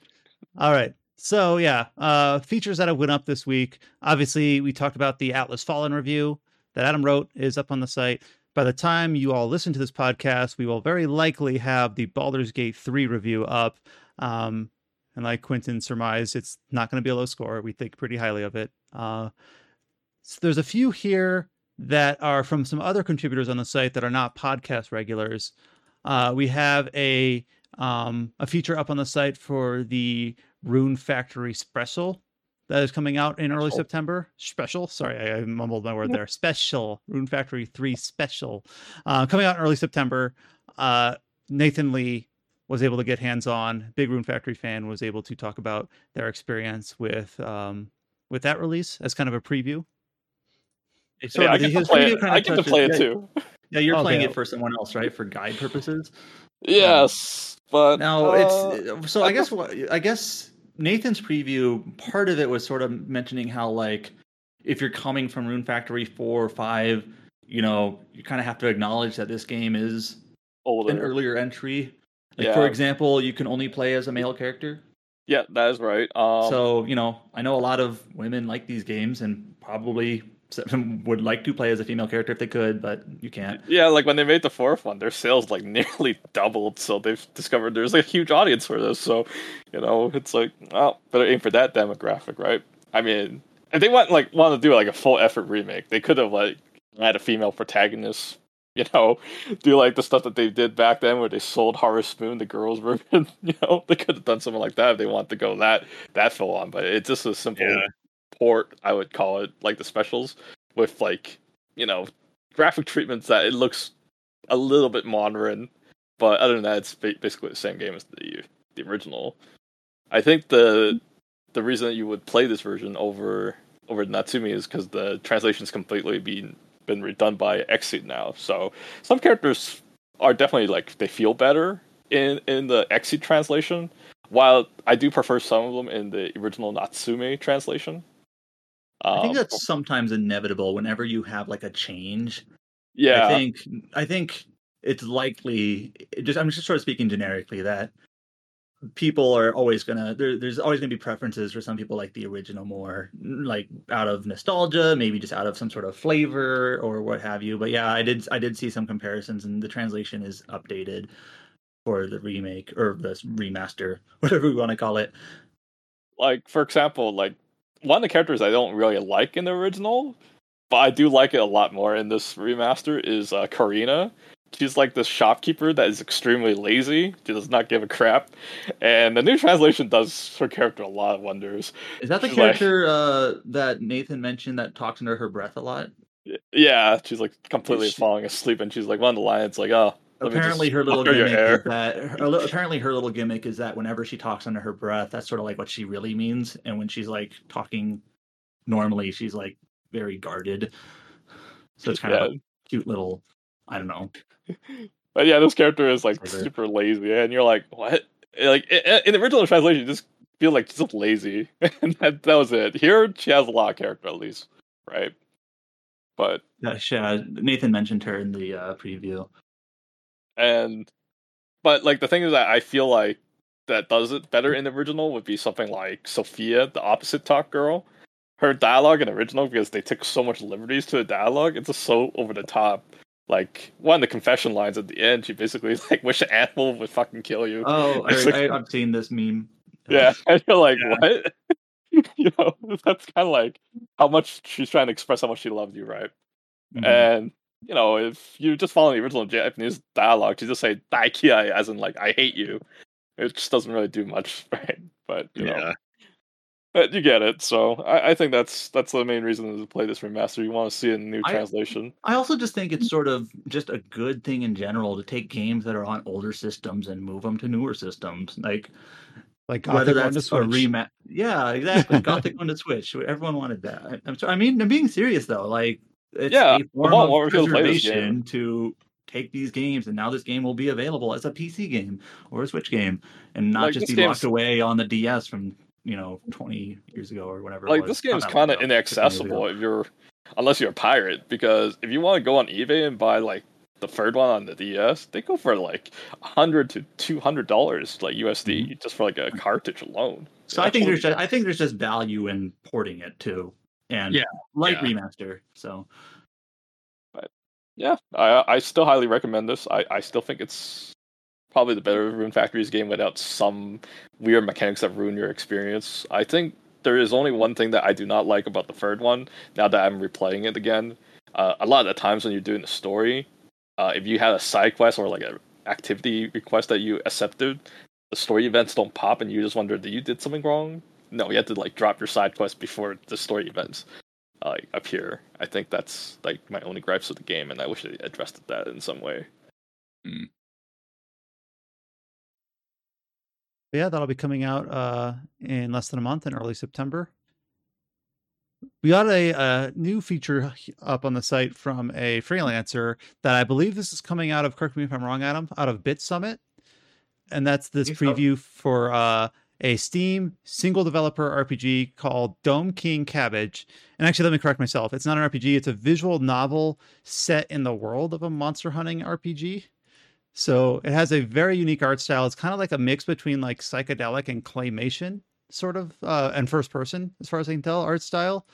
And we had a freelancer named Junior Miyai come on and write up a preview on this game that I hadn't heard of, but it looks like we've already got some nice comments on it. And I've gone to the Steam page. There's not a lot of excitement, but those that are waiting on the game to release are really excited about this one. Again, it's Dome King Cabbage, and it just seems like it has a really interesting premise and a really interesting art style, very unique sort of one-of-a-kind game that's hard to describe and compare to other things. But we have a feature up on the site if that's something that sounds like it's of interest to you.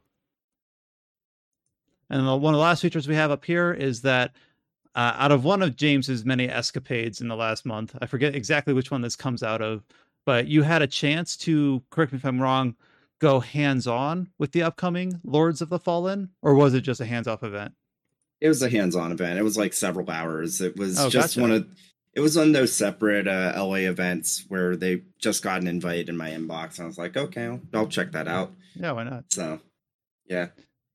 The big thing with this game, as far as I understand, is that it's like Souls-like, but it has this sort of dual world mechanic where you switch from like a living world to a dead world and back. Yeah, so. and it's not like what's the best way to describe it? Like, the worlds are kind of overlaid on top of each other, and it's using like Unreal Engine 5 tech to be like, okay, well, seamlessly loading assets in and out. There's this really cool thing where one of the game's main gimmicks is this lamp. And you can use it to kind of like shine a light on the environment. And so let's say you're in the land of the living. You can use that lamp to get a sneak peek. Or not even just a sneak peek. You can, like, for anything directly within the lamp's, like, gaze, you change it to the land of the dead. So, like, maybe you're looking around. It's like, hey, there's a gate here. Maybe the gate's not in the land of the dead, and you could like fully transition yourself there, or you could just use the lamp and just walk right through it and stuff like that, which is interesting. But yeah, for full thoughts, there's a preview up there. Comes out in October. I'm sort of interested. Yeah. September is pretty packed for us. October has a lot of games coming out, but not as many RPGs. Nothing major. Yeah, I think there's like Spider-Man in October, but that's not something we would cover. It feels like for us, like outside, like after Starfield, that's like the last major RPG that should be huge. Like September we have Starfield. There's Fate Samurai Remnant. There's the Dragon Quest action RPG. There's Boundless Trails from Falcom. I forgot two things. One, there's Dragon Quest Monsters 3, even though it's not called Monsters 3. Well, that's this year. That's December, yeah. Yeah. And then there's like the Super Mario RPG remake. I've never played Super Mario RPG, but the impression I get is it's not a very long RPG. No, it's not. It's pretty short. It's pretty swift, yeah. And the max level in that game is 30. Quentin, which November RPG are you most excited about? Star Ocean 2. Yeah.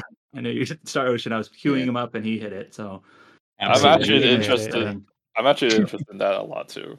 It's the only good Star Ocean game. Sorry, guys. But yeah, October, as far as RPGs go, there's Lords of the Fallen, which is why we got on this tangent. There's Disgaea 7, which, you know, that should be big for some people. Yeah, I've heard good things from the Japanese version. It seems like a bit of a rebound from 6.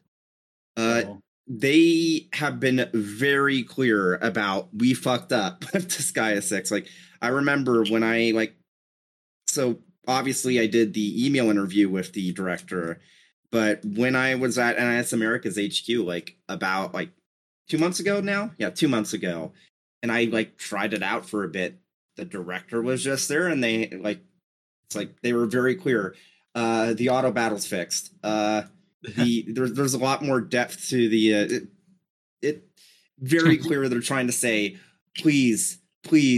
We understand we messed up. This is a good one now, and it seems like from the Japanese impressions, it's probably one of the series best. So I am kind of curious about it.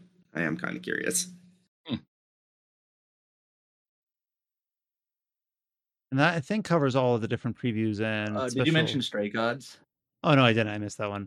Yeah, so Stray Gods, which was originally crowdfunded under the name Chorus before it changed its name mid-development. This is the one that has the, they call it the role-playing musical. It's got a lot of the, what's the name of that role-playing voice acting group? Critical Role. That's it. Critical Role. It's got a lot of those voice actors in there. The main protagonist is being voiced by Laura Bailey. So this has been a game that James had a chance to preview, and then Paige was able to put up a review. It came out on the 10th, and Paige put up a review for it. But Paige, who has played a few visual novels, which is where this game kind of falls, had just a few frustrations with the game. And I don't know the genre well enough to be able to speak to these too articulately, but it sounded like Paige didn't like how you can't really retry songs that easily.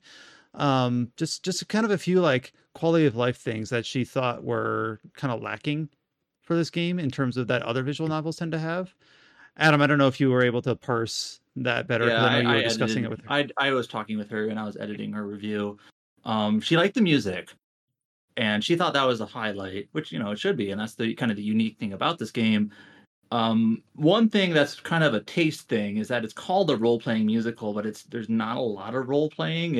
The role-playing element comes into dialogue choices that you make do move the story in different ways, and maybe more interestingly, they do affect permutations of the songs that you sing.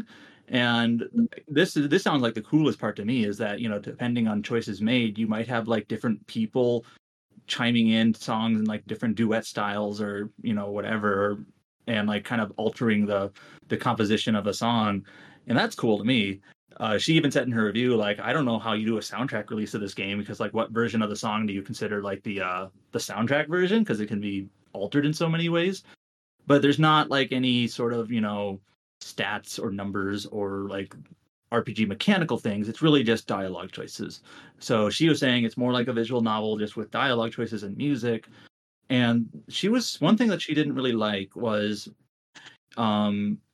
in branching visual novels, she apparently likes to have different saves concurrently along different branches to kind of explore, what if I do it this way or what if I do it that way? Where this game, you can't really do that. How you revert is you sort of rewind your save back to, I don't know, a branching point, and then you can kind of go in the other direction, but kind of everything you did is erased rather than, having, save along different paths. And that might be more of her, I don't know, the style, the way she likes to play these games. But she wasn't a big fan of that, how it did the saving. And I hope I'm expressing it properly because I'm not super well versed in this genre. But and apparently things like there are some story things that she thought were kind of middling. And there's like a romance in the game that kind of felt weak and other things that were she was just like more neutral on. But she liked the music.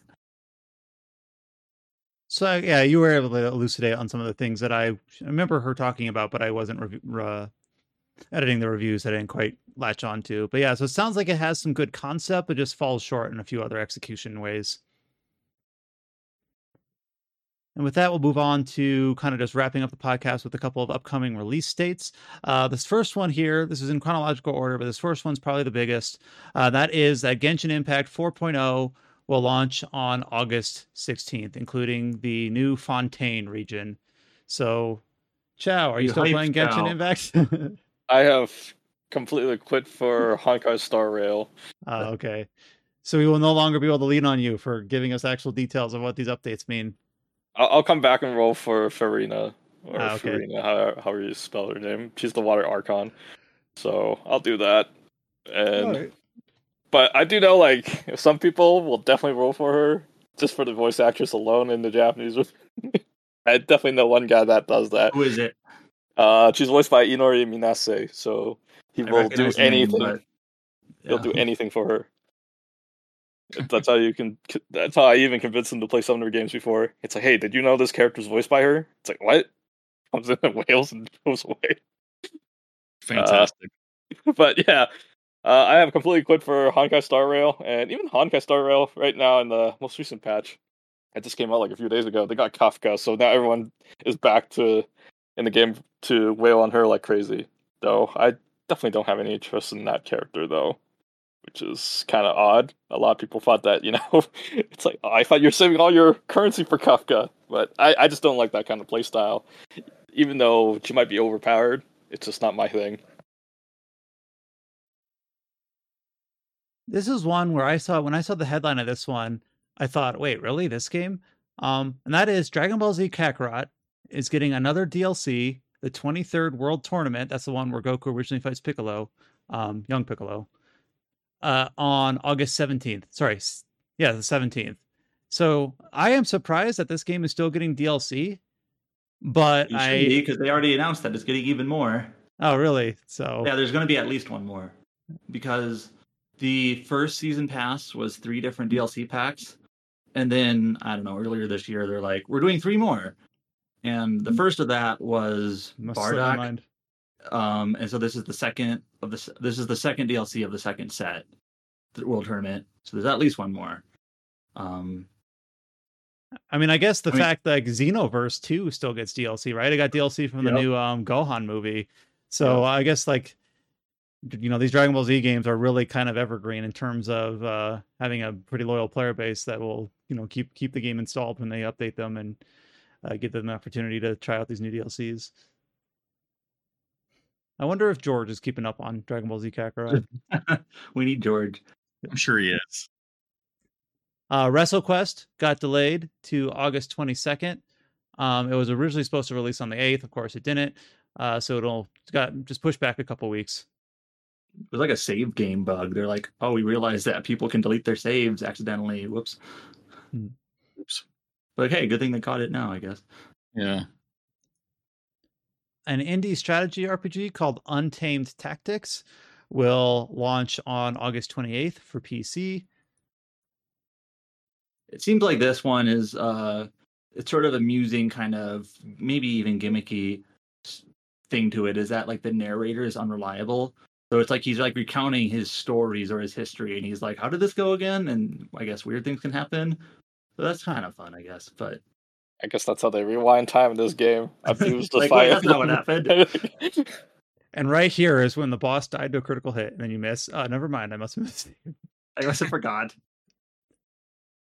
Dokapon Kingdom Connect will be launching for PC on September 7th. It released on Switch earlier this year.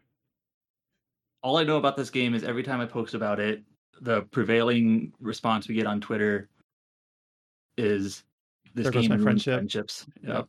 This is a friendship ruiner. So if I buy this game for you guys and we decide to play, we're no longer friends. Is that how it goes? Yep. It seems like it's in that Mario Kingdom or Mario Party vein where everyone gets too salty. Multiplayer game, but you know the way that it's structured and randomness just can kill friendships.